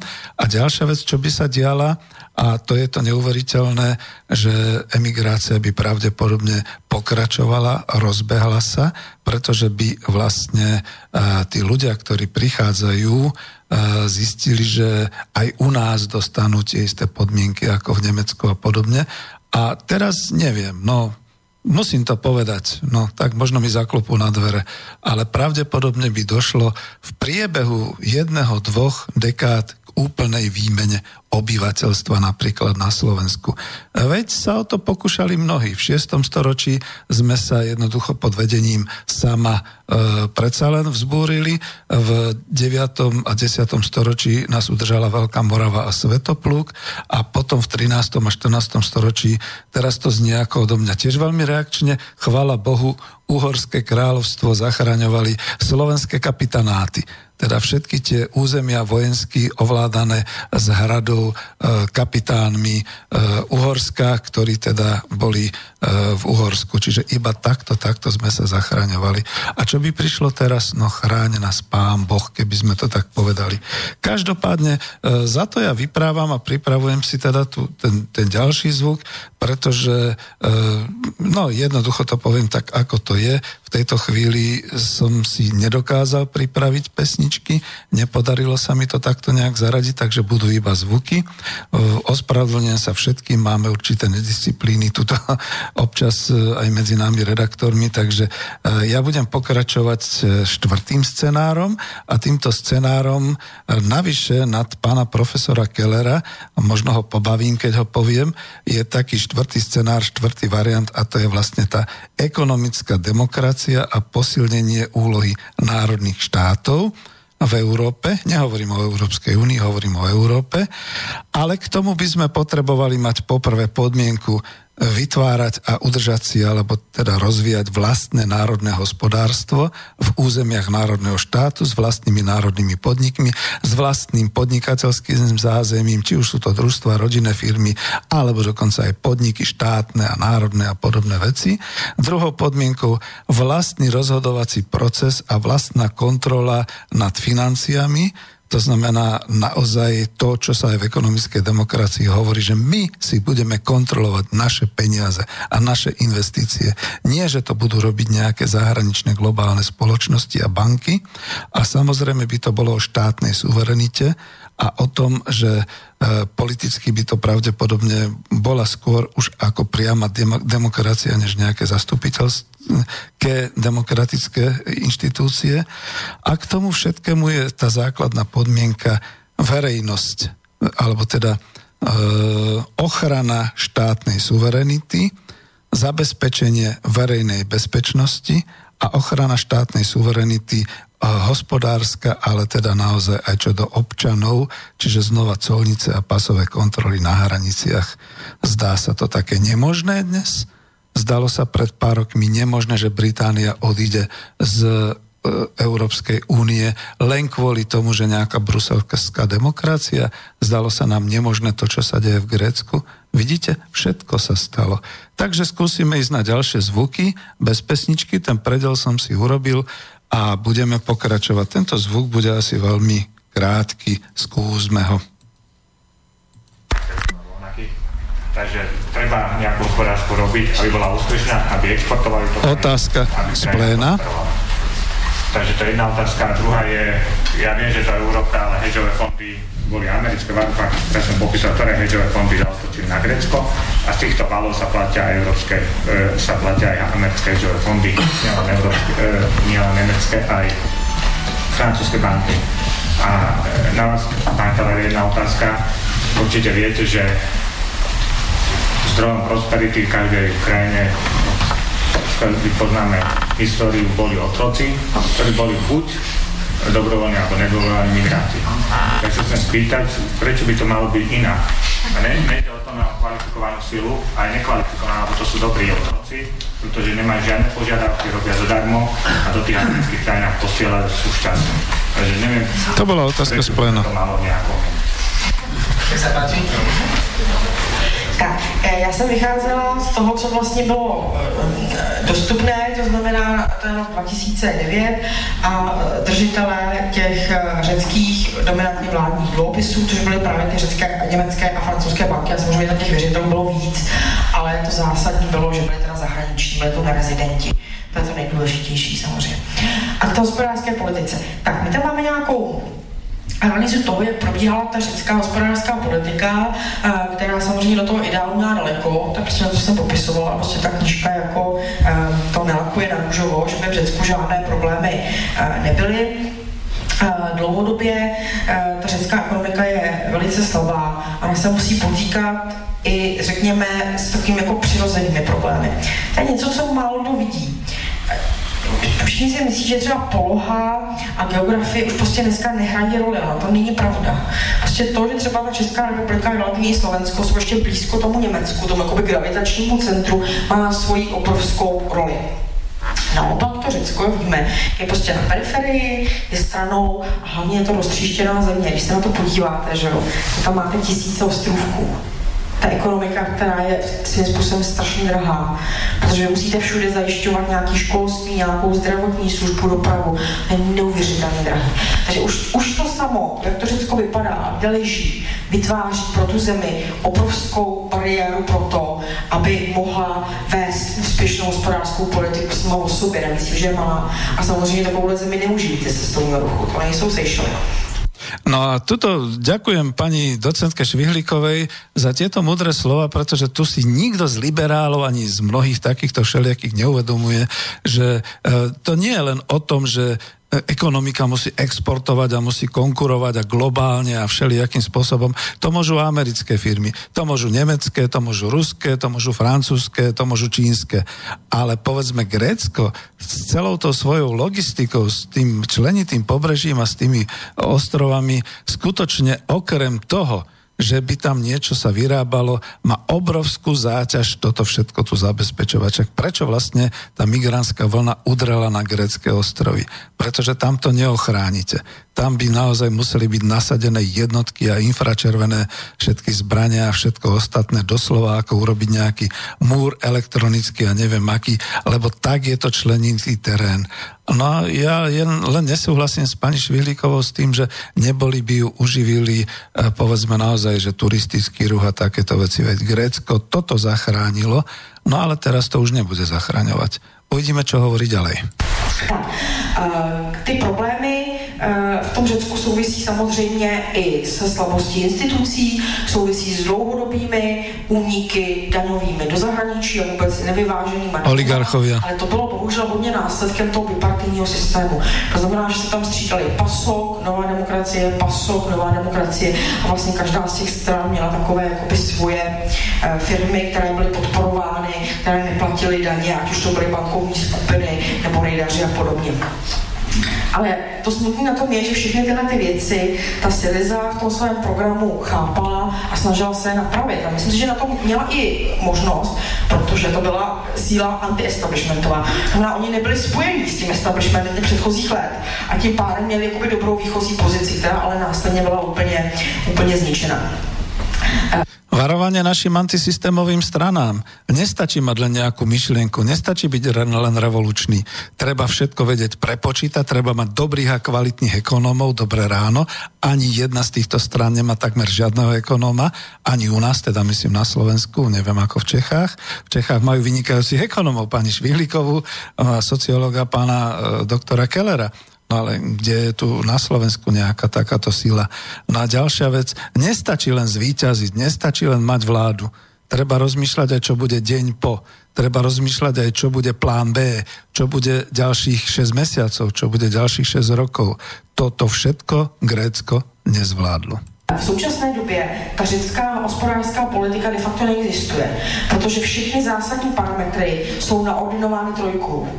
Jo, to znamená, ten manevrovací prostor té řecké vlády neexistuje. On není. Prostě vy máte dáno... Manevrovací priestor greckej vlády neexistuje. Počujete? Počujete to dobre? Alebo len my sa mýlime? Jak ho musíte docílit primárně převídku, jak máte uspořádat daně, jak má vypadat penzijní reforma. Tam se o ničem důležitém skutečně nerozhoduje. Vy prostě víte, jaká státní aktiva máte zprivatizovat, Jo? A de facto prostě kdo přijde, ten to dostane za nějakou nižší cenu.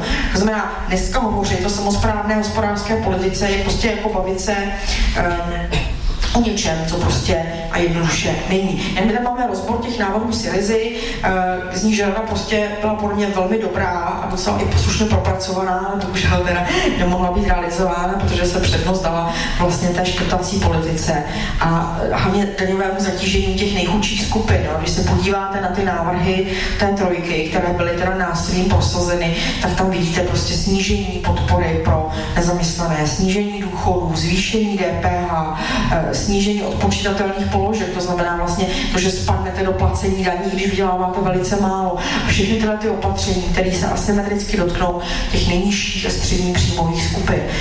Žmíkanie obyvatelstva že prostě zdanění těch velkých jako tomu se žádná prostě velká pozornost nevěnovala, což konec konců patřilo těm klasickým bodům kritiky Varoufakise. Eh, Řecko potřebuje mít určitě lepší fungování institucí a potřebuje mít lepší strukturu ekonomiky, ale prostě má k tomu zásadní limity. To nebude nikdy průmyslová ekonomika. Dovedete si představit, že Řecko bude někde montovat auta, že bude na Zakintosu to smontuje, pak to doveze na Kretu. Dělá smysl.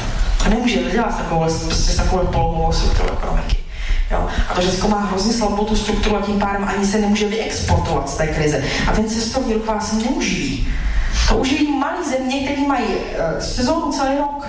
A to není Řecko, tam není sezóna celý rok, je velká. Na to jako relativně, jo? to je 10,5 milionů lidí nebo 11. To nejde prostě udělat cestovní ruchu.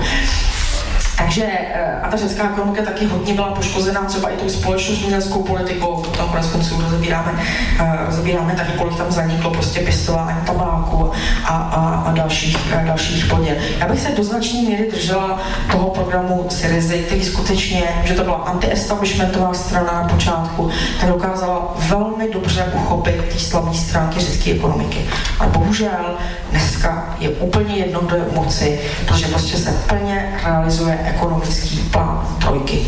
Jediný, co je na to pozitivní, je, že ten Mezinárodní měnový fond, který já jako nemiluji opravdu, tak došel k nějakému částečnému prozření a že ten program velmi silně kritizuje, že se po něj nechce úplně podepsat, a že prostě říká, že ty požadavky, které uvaluje zejména Německo, jsou naprosto nerealizovatelné a že je nemůže splnit žádná země a ani Řecko. Takže to ste práve počuli presne od pani Švihlíkovej, že grécka hospodárska politika prakticky neexistuje a je už úplne jedno, kto je u moci v krajine, pretože sa realizuje plán trojky. To znamená, že ide skutočne iba o to žmýkanie a o to, aby sa e, kapitál, ktorý bol vložený, vrátil naspäť svojim vlastníkom. O nič iné nejde. A ja ešte pripomínam, že keď ste počuli tam o tej vláde Syriza, prečo mi to tak hrozne pripomína potom Venezuelu, ktorú chcú utopiť? Prečo mi to potom pripomína celý ten socialistický blok, ktorý sa snažil rozvíjať určité verejné financie a určitým spôsobom spoločenskú spotrebu pre obyvateľstvo a takisto potom z hľadiska liberálov v úvodzovkách nebol konkurencieschopný. Za toho bolo treba zlikvidovať likvidovať. No ale skúsme ešte pána Kellera, ďalší zvuk.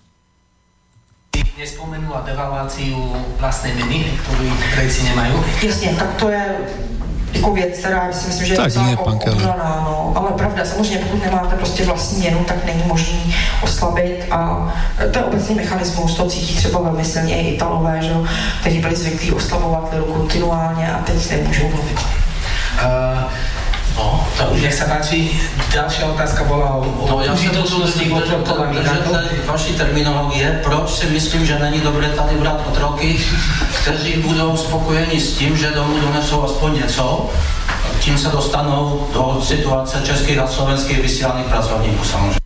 Tak to je o tom, tí otroci v úvodzovkách, to je o tých zahraničných pracovníkov cez agentúry dočasného zamestnávania, ktorých sa momentálne navážajú tie montovne z Rumunska, z Ukrajiny, e, zo Srbska z ostatných krajín. A veľmi sa obávam, že e, bude ten proces v týchto našich krajinách pripomínať Jamajku, Kubu a všetky ostatné krajiny, dokonca aj juh Spojených štátov amerických, kam sa vlastne navážali iní obyvateľia a potom podstatne zmenili charakter toho daného štátu, tej krajiny.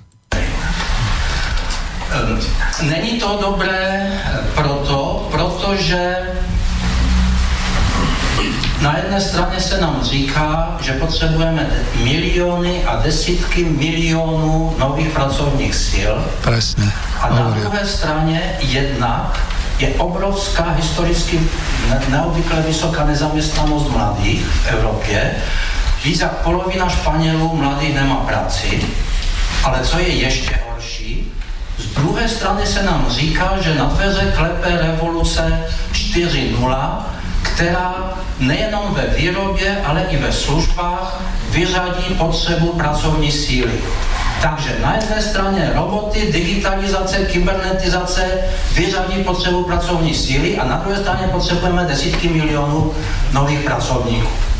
Václav Bělohradský uvažoval minulý čtvrtek v článku, kde mě poněkud nediplomaticky nazval nacionalistou, európsky nacionalista. Ja som s zatím setkal jenom prípade Gustava Usaka s buržoázním Ja som zatím tak sme na Slovensku. No. No a teď jsem se rozčílil a zapomněl jsem. Takže Václav Bělohradský říká, smířme se s tím, bohužel Ilona Špělíková především taky, předevčírem napsala taky smířme se, to se ještě pak musíme vyříkat. Smířme se s tím, že digitalizace, kybernetizace, robotizace vyřadí pracovní sílu já to tak možná nemyslel, ale Bělohradský ho tak myslel.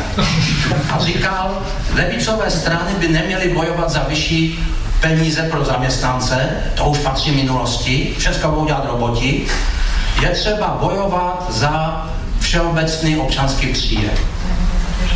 O všeobecném občanském příjmu se diskutuje minimálně 30 roků a má to tolik nedořešených věcí, že říkat levicovým, levicovým stranám, ať nebojují po boku odboru za vyšší platy lidí, ale ať se soustředí na něco mnohem revolučního, revolučnějšího v podobě nepodmíněného občanského příjmu, jakéhosi občanského kapesného, je podle mě úplný nesmysl, i když to říkal Václav Bělohradský.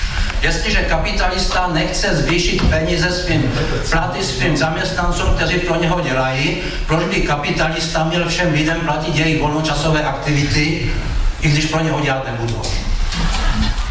Je to detail, ale to Bielohradský nikto netuší. Aby kupovali No a tu je presne to, čo som veľmi rád, že pán profesor Keller povedal, pretože doteraz je na lavici veľká hádka, že my chceme predsa riešiť tú situáciu ekonomickým nástrojom nepodmienený základný príjem.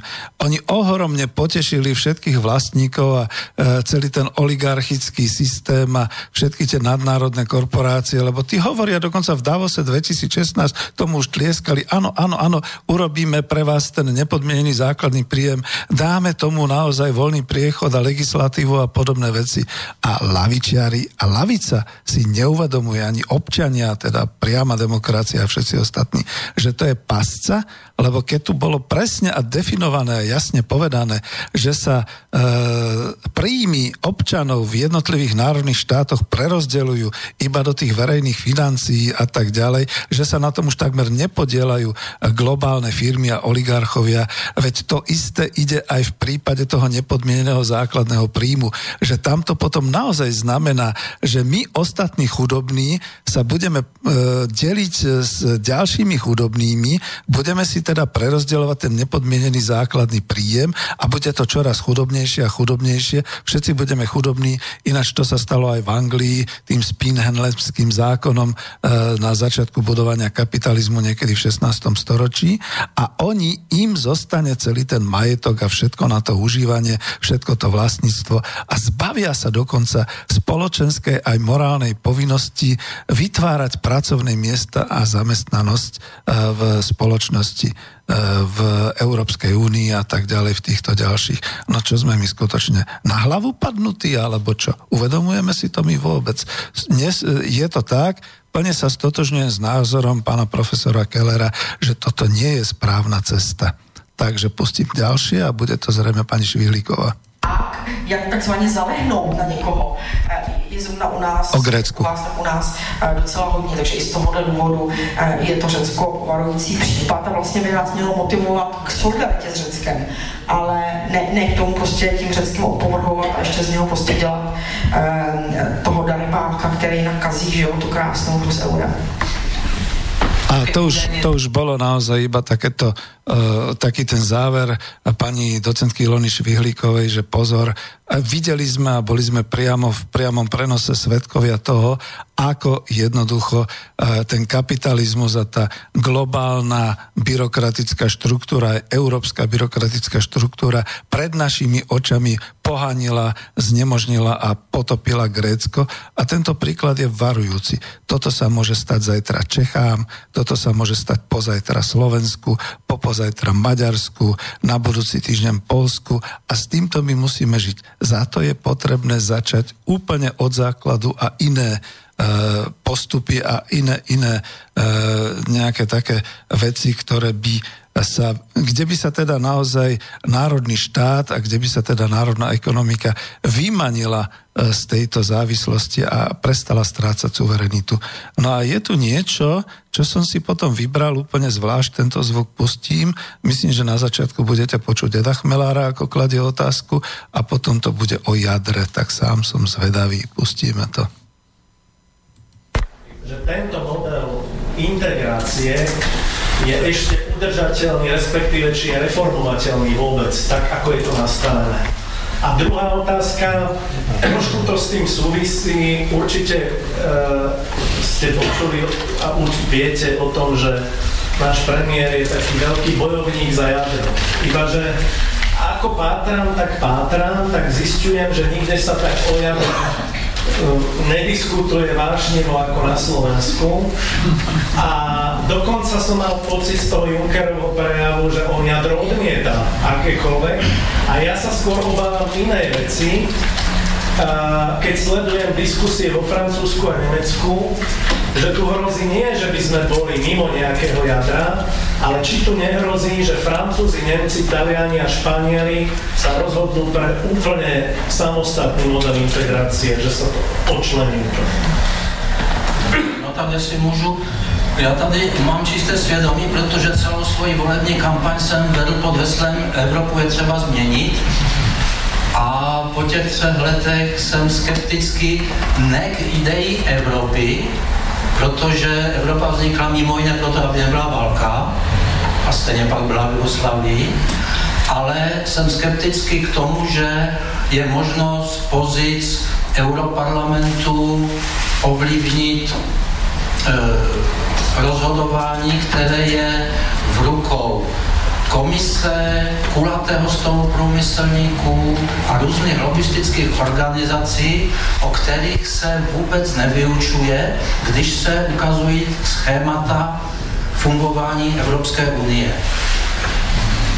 Malý příklad je eh, TTIP, smlouva s, se Spojenými státy. Tuším, Komise a vyjednavači v Evropě absolvovali 600 konzultací se sociálními partnery zhruba, z toho 580 konzultací bylo se zastupci bank a koncernů. A 20 byli odboráři, občanská společnost, zahrádkáři a podobně. Čiže o nás bez nás. Ten mechanismus tam je takový, že ve většině hlasování se držím svého svědomí a v menšině lavíruju, protože si myslím, že to není zásadní otázka. No a teraz zaznie niečo, čo by som vám dával do pozornosti, je to priamo pánu profesorovi Kellerovi, ja ho chápem a v tomto zmysle podporujem, pretože to, čo on povie, ak to je, dúfam, že to je teraz tu, dal som si tú poznámku, tak to je o tej manipulácii, akú vlastne uskutočňujú bruselské byrokratické kruhy ešte aj na europoslancoch. A že není dobré být vyloučen z frakce, že bych pak nemohl hlasovat proti zbytku frakce. Naposledy jsem 17. května hlasoval proti celé frakci 291 na stavně, když se hlasovalo o tom, jestli Česko, Polsko a Maďarsko má být potrestáno za odmítání kvót. všichni ostatní socialisté hlasovali pro, pár jako Olga Sehnalová se zdrželo hlasování pro hlasovali všichni europoslanci za ANO pro potrestání České republiky. Ale slovenský eh, Slovenští socialisté hlasovali buď pro, anebo se zdrželi. Žádný slovenský hra, eh, socialista nehlasoval proti sankcím, ale to se jednalo sankce proti Česku, Maďarsku a Polsku, to já se jim nedivím.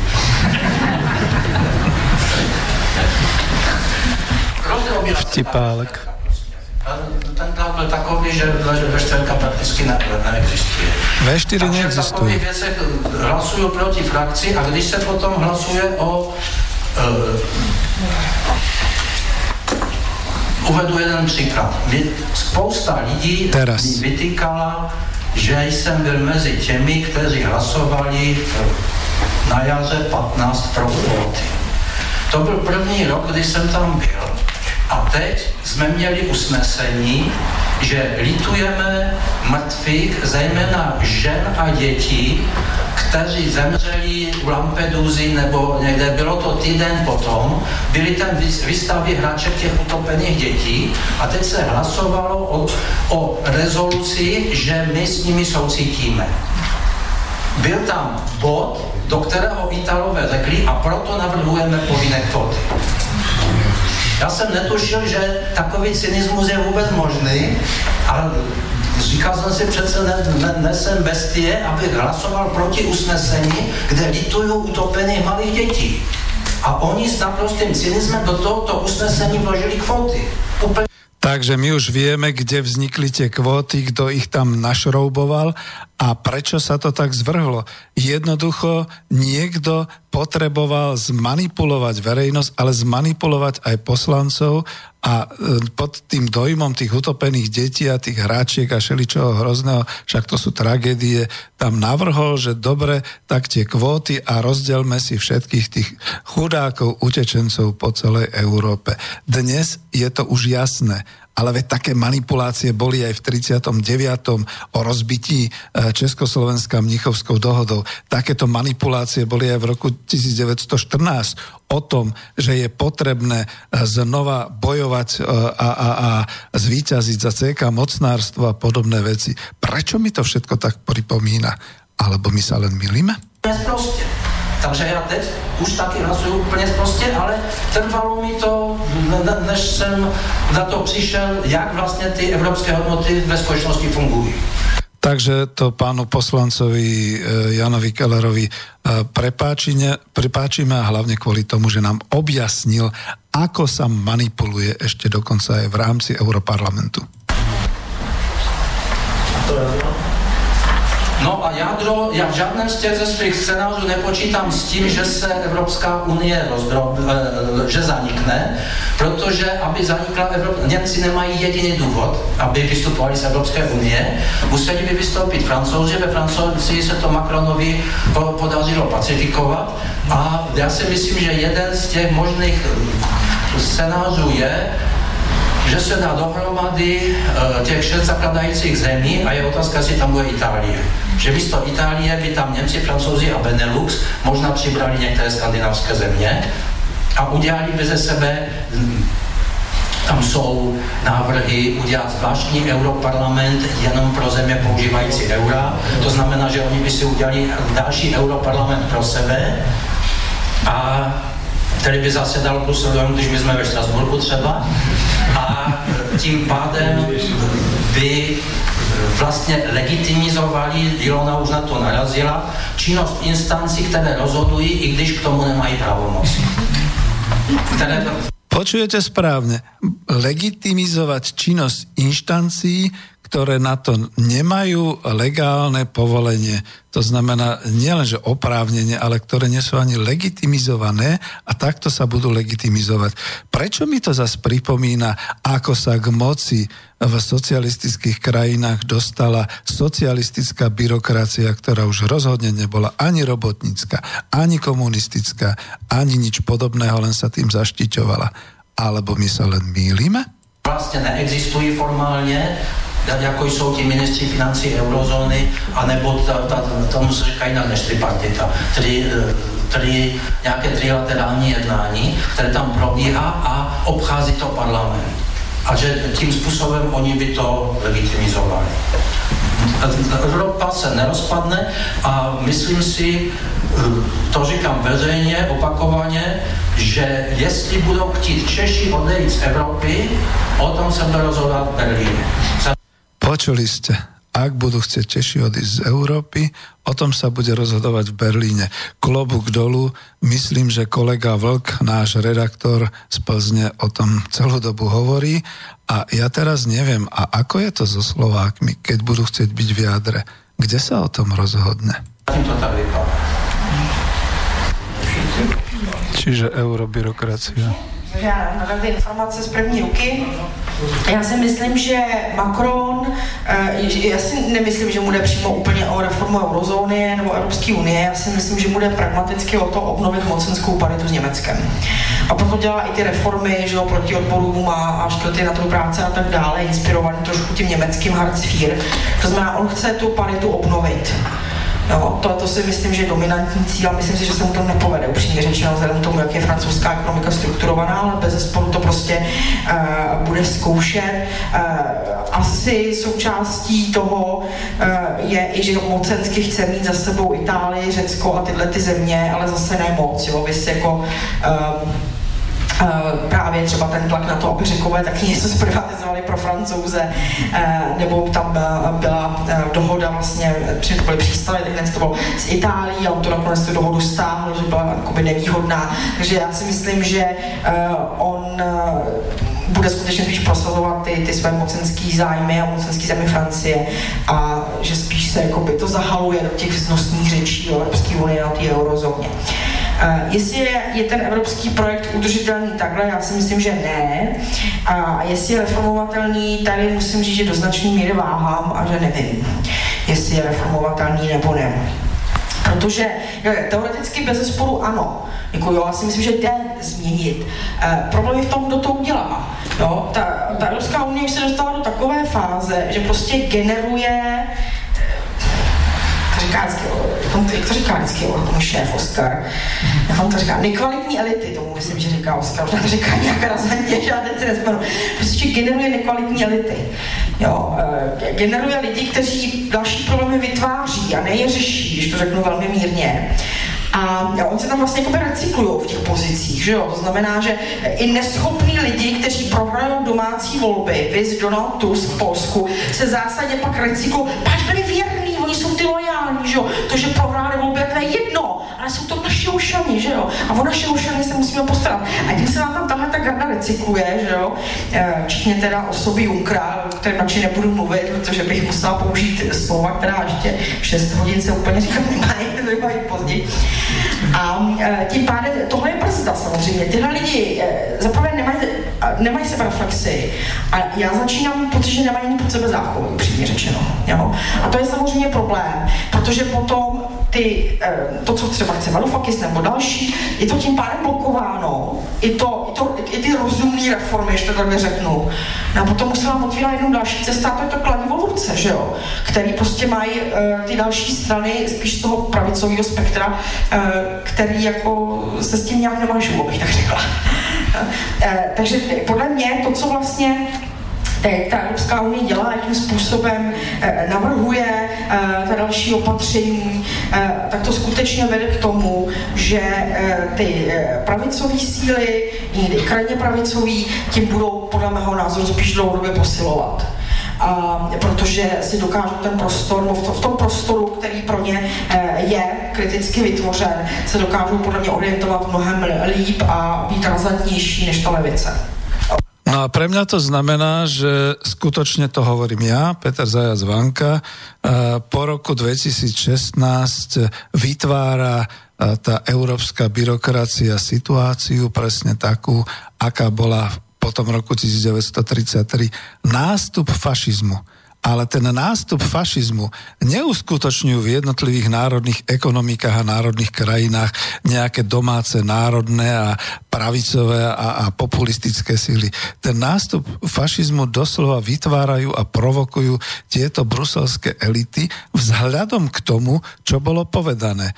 Že to sú tí naši hošíci, ktorí neúspeli v domácich voľbách a neúspeli so svojimi programami, preto ich vyťahli do Bruselu, spravili z nich e, e tie hlavné celebrity a tých hlavných rozhodovačov o všelijakých tých európskych procesoch a programoch, bez toho, že by im čo len jeden jediný človek dal nejaký pozitívny hlas, alebo že by ich teda autorizoval.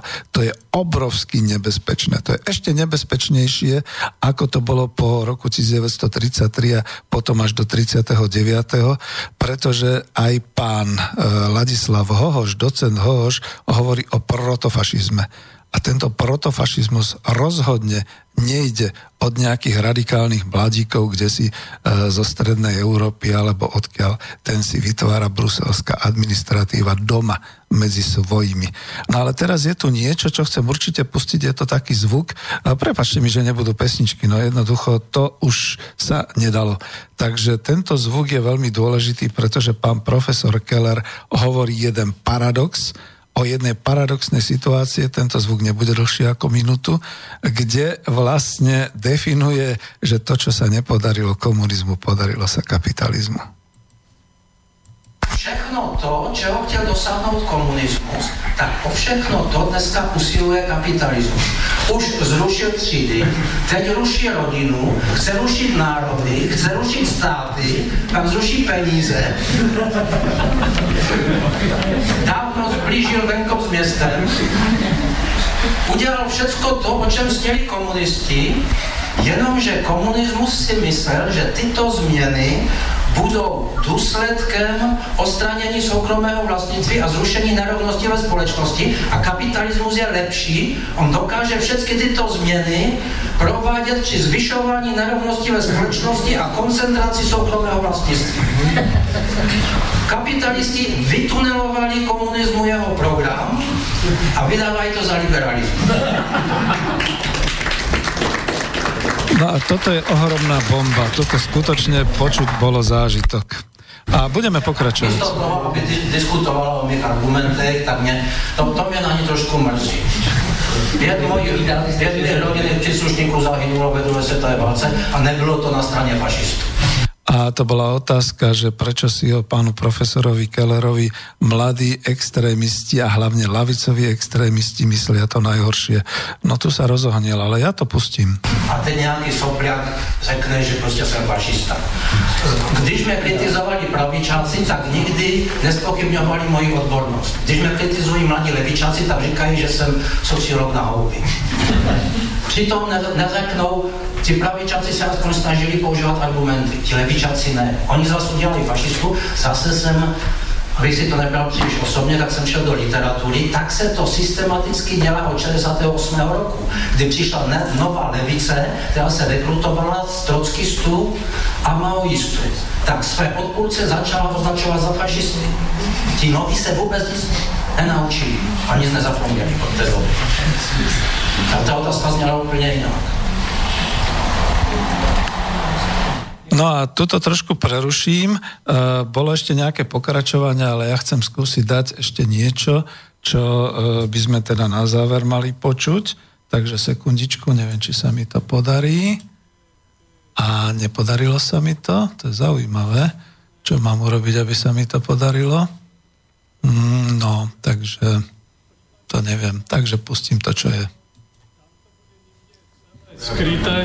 Kto na to tlačil? Ja som, som mal obchodného partnera, ktorý mi hovoril e, o tom, ako Gréci boli hrozne nadšení, nadšení zo vstupu. Tam na traktoroch mali európske vlajky, všetci kričali. A o vstupe Grécka do Európskej únie. Lebo bol to nejaký podvod?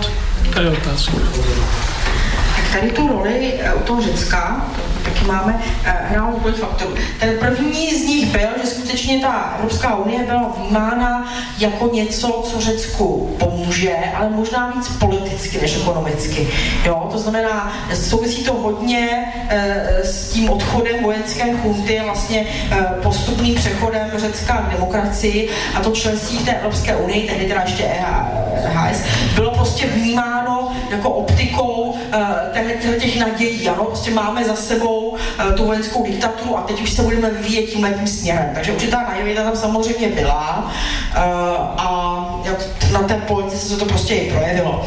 Jinak ono je důležité, jaký čísla splňovat a potom jak. První věc je, že já si myslím, že ten výběr těch tzv. konvergenčních kritérií nebyl moc šťastný, že těch jakoby pět čísel, co se sleduje, je více, ale těch hlavních pět, co se sleduje, není úplně dobrý, hlavně v tom, že to jsou ukazatele výstupu té ekonomiky. To znamená, vy se vlastně díváte na to, co vám z té ekonomiky vyleze. Ale už si nedíváte na to, co jde dovnitř, jo? to znamená, jak ta ekonomika vypadá z hlediska struktury, jak je odolná vůči šokům. Prostě vyberete pár čísel, které se podrobně sledují a to je prostě hodně omezený pohled. Druhá věc je, že Řecko nebylo zdaleka jedinou zemí, která měla problém s těmi konvergenčními kritérii. Zase tady máme rozbor, Uh, jednak tam byla ta otázka dluhu a tam se řadě zemí ustoupilo, protože uh, tam byly dvě ekonomiky, které zdaleka to kritérium těch 60% HDP nesplňovaly, a to byla Itálie a Belgie. A řeklo se, že Itálie je moc velká, a že Belgie, to je Brusel, to bylo blbě, tak se to kritérium takzvaně povolilo, že ten dluh musí klesat, jako se řeklo, že když se dokáže ten pokles, takže to stačí. No a byly tam, byla tam spousta taškařic, ten referenční rok byl, myslím, že rok 97 a spousta těch zemí, tehdy to bylo vlastně uh, 15 zemí eh, v EU, z toho tři byly mimo, Británie, Dánsko, Švédsko, že 12. A spousta ostatních měla problém třeba naplnit ten, to kritérium toho deficitu. Jo. Ale a to se málo ví a málo pamatuje. Já už jsem tehdy byla na VŠE, takže si to pamatuju, že, že, že nám to bylo řečeno, uh, že třeba Francie uh, zprivatizovala Telekom France, aby získala dodatečný příjem a vykázala, že to číslo má v pořádku. Němci chtěli přehodnotit zlatý rezervy a podobně. Jo. Takže ono se dělalo mnoho různých uh, paškařic. Uh, No a to je to, dokončím, lebo ona už e, ešte pani Švihlíková niečo k tomu Grecku hovorila, ale ja ešte chcem dať ten posledný zvuk, takže toto rýchle dokončím, že to bolo to nepochopiteľné, že predovšetkým e, euro a E, celé to politické rozhodnutie o tom, že kto bude mať euro a ako budú vlastne všet, všetci plniť tie kritéria e, toho približovania sa a podobne, tzv. tie konvergenčné kritéria, to všetky boli v prípade povedzme Grécka, ale aj mnohých ďalších krajín narušené. Tu sme počuli skutočne od slov ekonómky, ako sa niektoré krajiny snažili podvodným spôsobom podliesť tie úrovne, tie kritéria a čo šeli, čo robili podvodne, aby teda sa mohlo to euro zaviesť. My sme si to ako somári skutočne poctivo odmakali aj na našom HDP, aj na našich verejných financiách a na tom všetkom ostatnom. Takisto si myslíme aj také malé krajiny ako Estonsko a Slovinsko dosť krvácali, kým bolo možné, aby mohli prijať euro a tieto veľké mocnosti podvádzali a podvodom v podstate e, sa dostali takisto k tomu, aby urobili tú Európsku menovú úniu, čiže euro, ve to obracia všetko na ruby. Bolo to všetko podvodom. Takže to sa všetko dozvedáme v roku 2017 a pretože už ideme do konca a naozaj nebude už ani pesnička asi, dám ten posledný zvuk, pretože v tom poslednom zvuku je asi to najdôležitejšie od pána profesora Kellera o tom, že kto vlastne bude niesť a kto môže niesť nejakú víziu transformácie Európskej únie a transformácie európskej ekonomiky, pretože sa hľadá sociálny aktér a tento sociálny aktér, my sme ho objavili, respektíve je to aj v jeho prednáškach, neviem, či to tuto bude vedieť dokonale povedať, ale to je o tom, čo som spomínal aj v tej svojej knihe Ekonomika po kapitalizme, že zatiaľ, čo sociológ pán doktor Peter Sack objavil, že triedou sama o sebe tou sa stala bruselská byrokracia, ktorá nie je nikým volená a uzurpuje si právo tej moci a všetkých takýchto vecí, tak oproti ne, a ináč ako presne táto byrokracia vyhnala Britániu do Brexitu, to on tam hovorí, pretože Británia je hrdý Albion a chce si zachovať svoju ekonomickú suverenitu a rozhodovanie. Inou triedou, ktorá vzniká pod týmto obrovským tlakom, sú skutočne obyvateľia národného štátu v každej krajine. Čo je horšie, politicky sa to zatiaľ bere, že to sú tí nacionalisti, to sú tí populisti ale týchto populistov a nacionalistov tie extrémne e, krídla si vytvára vlastne eurobyrokracia sama o sebe. Dúfam, že to budeme stíhať, keď nie, tak sa s vami lúčim týmto posledným zvukom. Ďakujem vám veľmi pekne, že ste počúvali a, a skúsim ešte teda tento zvuk dať, možno budem mať aspoň pár e, slov na konci. Takže ideme do toho, prečo mi to nejde. Snáď už je to ten záver? A nie. Dobre, môžem. Tak, ideme. Pretože to, to jsou velmi závažné otázky a bylo by to na celovečerní povídání. Myslím si, že docent i profesor by v prvé řadě měli být kritičtí, protože těch nekritických hlasů, kolik se na lidi valí z médií a z oficiální politické scény zleva i zprava je tolik, že to může být osvěžující trošku kritiky udělat, myslím si, i pro veřejnost.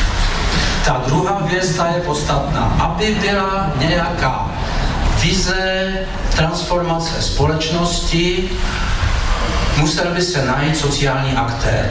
Levice dnes nemá sociálního aktéra. Dělníci se odvrátili od levice, nejdříve se dělnická třída zburžoázněla v ekonomicky vyspělých zemích, potom se individualizovala a dneska, když jde sociálně dolů, tak nevolí levici, ale volí ultrapravici. V jiných zemích to začíná být podobné. Dělníci neinklinují v současné době k levici a levice neví, nemá žádný program, jak dělníky jako sociálního aktéra získat. Na střední vrstvy se obracet je skutečně sisyfovská práce, protože střední vrstvy francouzi je definují velice přesně. Je to nepřehledná mrhovina, do které patří cokoliv, aniž by to mělo jakékoliv hranice. Části té mlhoviny mají naprosto protikladné zájmy a z pravidla, zase musím ocitovat jiného autora, střední vrstvy dokáží vyvinout nezměrné úsilí k tomu, aby hájili zájmy vrstev, vrstev horních. Levice neví, co s tím. Dělníci utekli a střední vrstvy k sobě nepřitáhla v době, kdy situace střední vrstev je znejistěná a já si myslím, že dneska se globálně opakuje to, co Marx psal v 18. priméru Ludvíka Bonaparta, když si kapitál vyřídil účty a zneutralizoval dělníky, tak si začal vyřizovat účty s drobnou buržoazí. To se stává dnešním středním vrstvám, protože na dělní je luxus v západní Evropě vykořišťovat dělníka. To stojí hodně. Já jsou lepší otroci z Afriky. Proto kapitál čerpá další a další zdroje soukromým pojišťováním střední vrstev proti rizikům, která jim hrozí, že by mohli spadnout do pozice nižší vrstev a dělníků. Tak se střední vrstvy soukromně pojišťují pro, proti tomu, aby se z nich nestaly spodní vrstvy a to dneska v Evropské unii je jeden z hlavních u nás byl na to dobrý kalousek třeba privatizace penzijního systému, priva, poplatky ve školství, střední vrstvy se staly poplatníkem kapitálu a jsou vděčné za to, že dokud ty splátky platí, tak nespadnou dolů.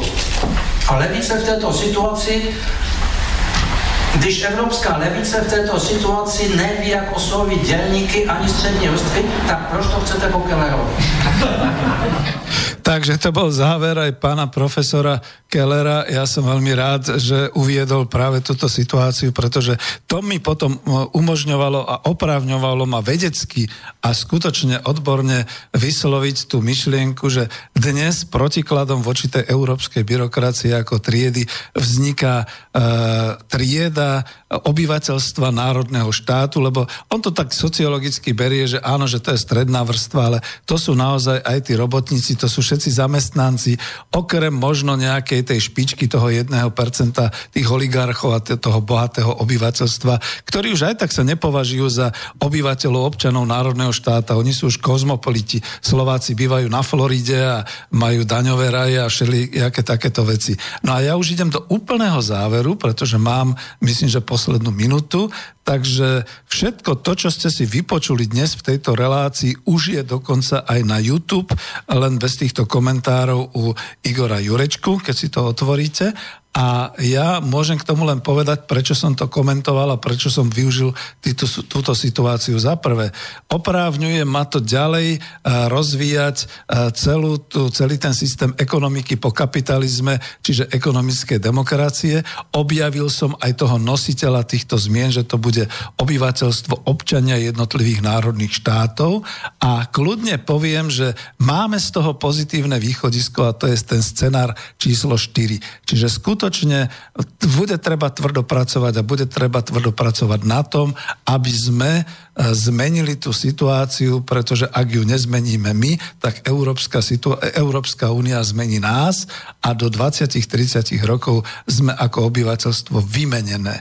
Takže ďakujem veľmi pekne. Tento extrémistický názor e, vyslovil konzervatívec, socialista na voľnej nohe a dôchodca Peter Zajac Vanka a tým pádom sa s vami lúčim a dúfam, že vám e, takto komentovaný prenos z verejnej prednášky priniesol veľký úžitok. Ďakujem vám veľmi pekne za pozornosť a do počutia s tým, že budeme pokračovať potom aj v ďalších reláciách o ekonomickej demokracii. Znova naspäť už potom viac a viac k ekonomickej e, situácii Slovenska. Toto bolo také trošku celosvetové. No a tam bola tá otázka, alebo že by sme sa mýlili? Do počutia. Táto relácia vznikla za podpory dobrovoľných príspevkov našich poslucháčov. I ty sa k ním môžeš pridať. Viac informácií nájdeš na www.slobodnyvysielac.sk Ďakujeme.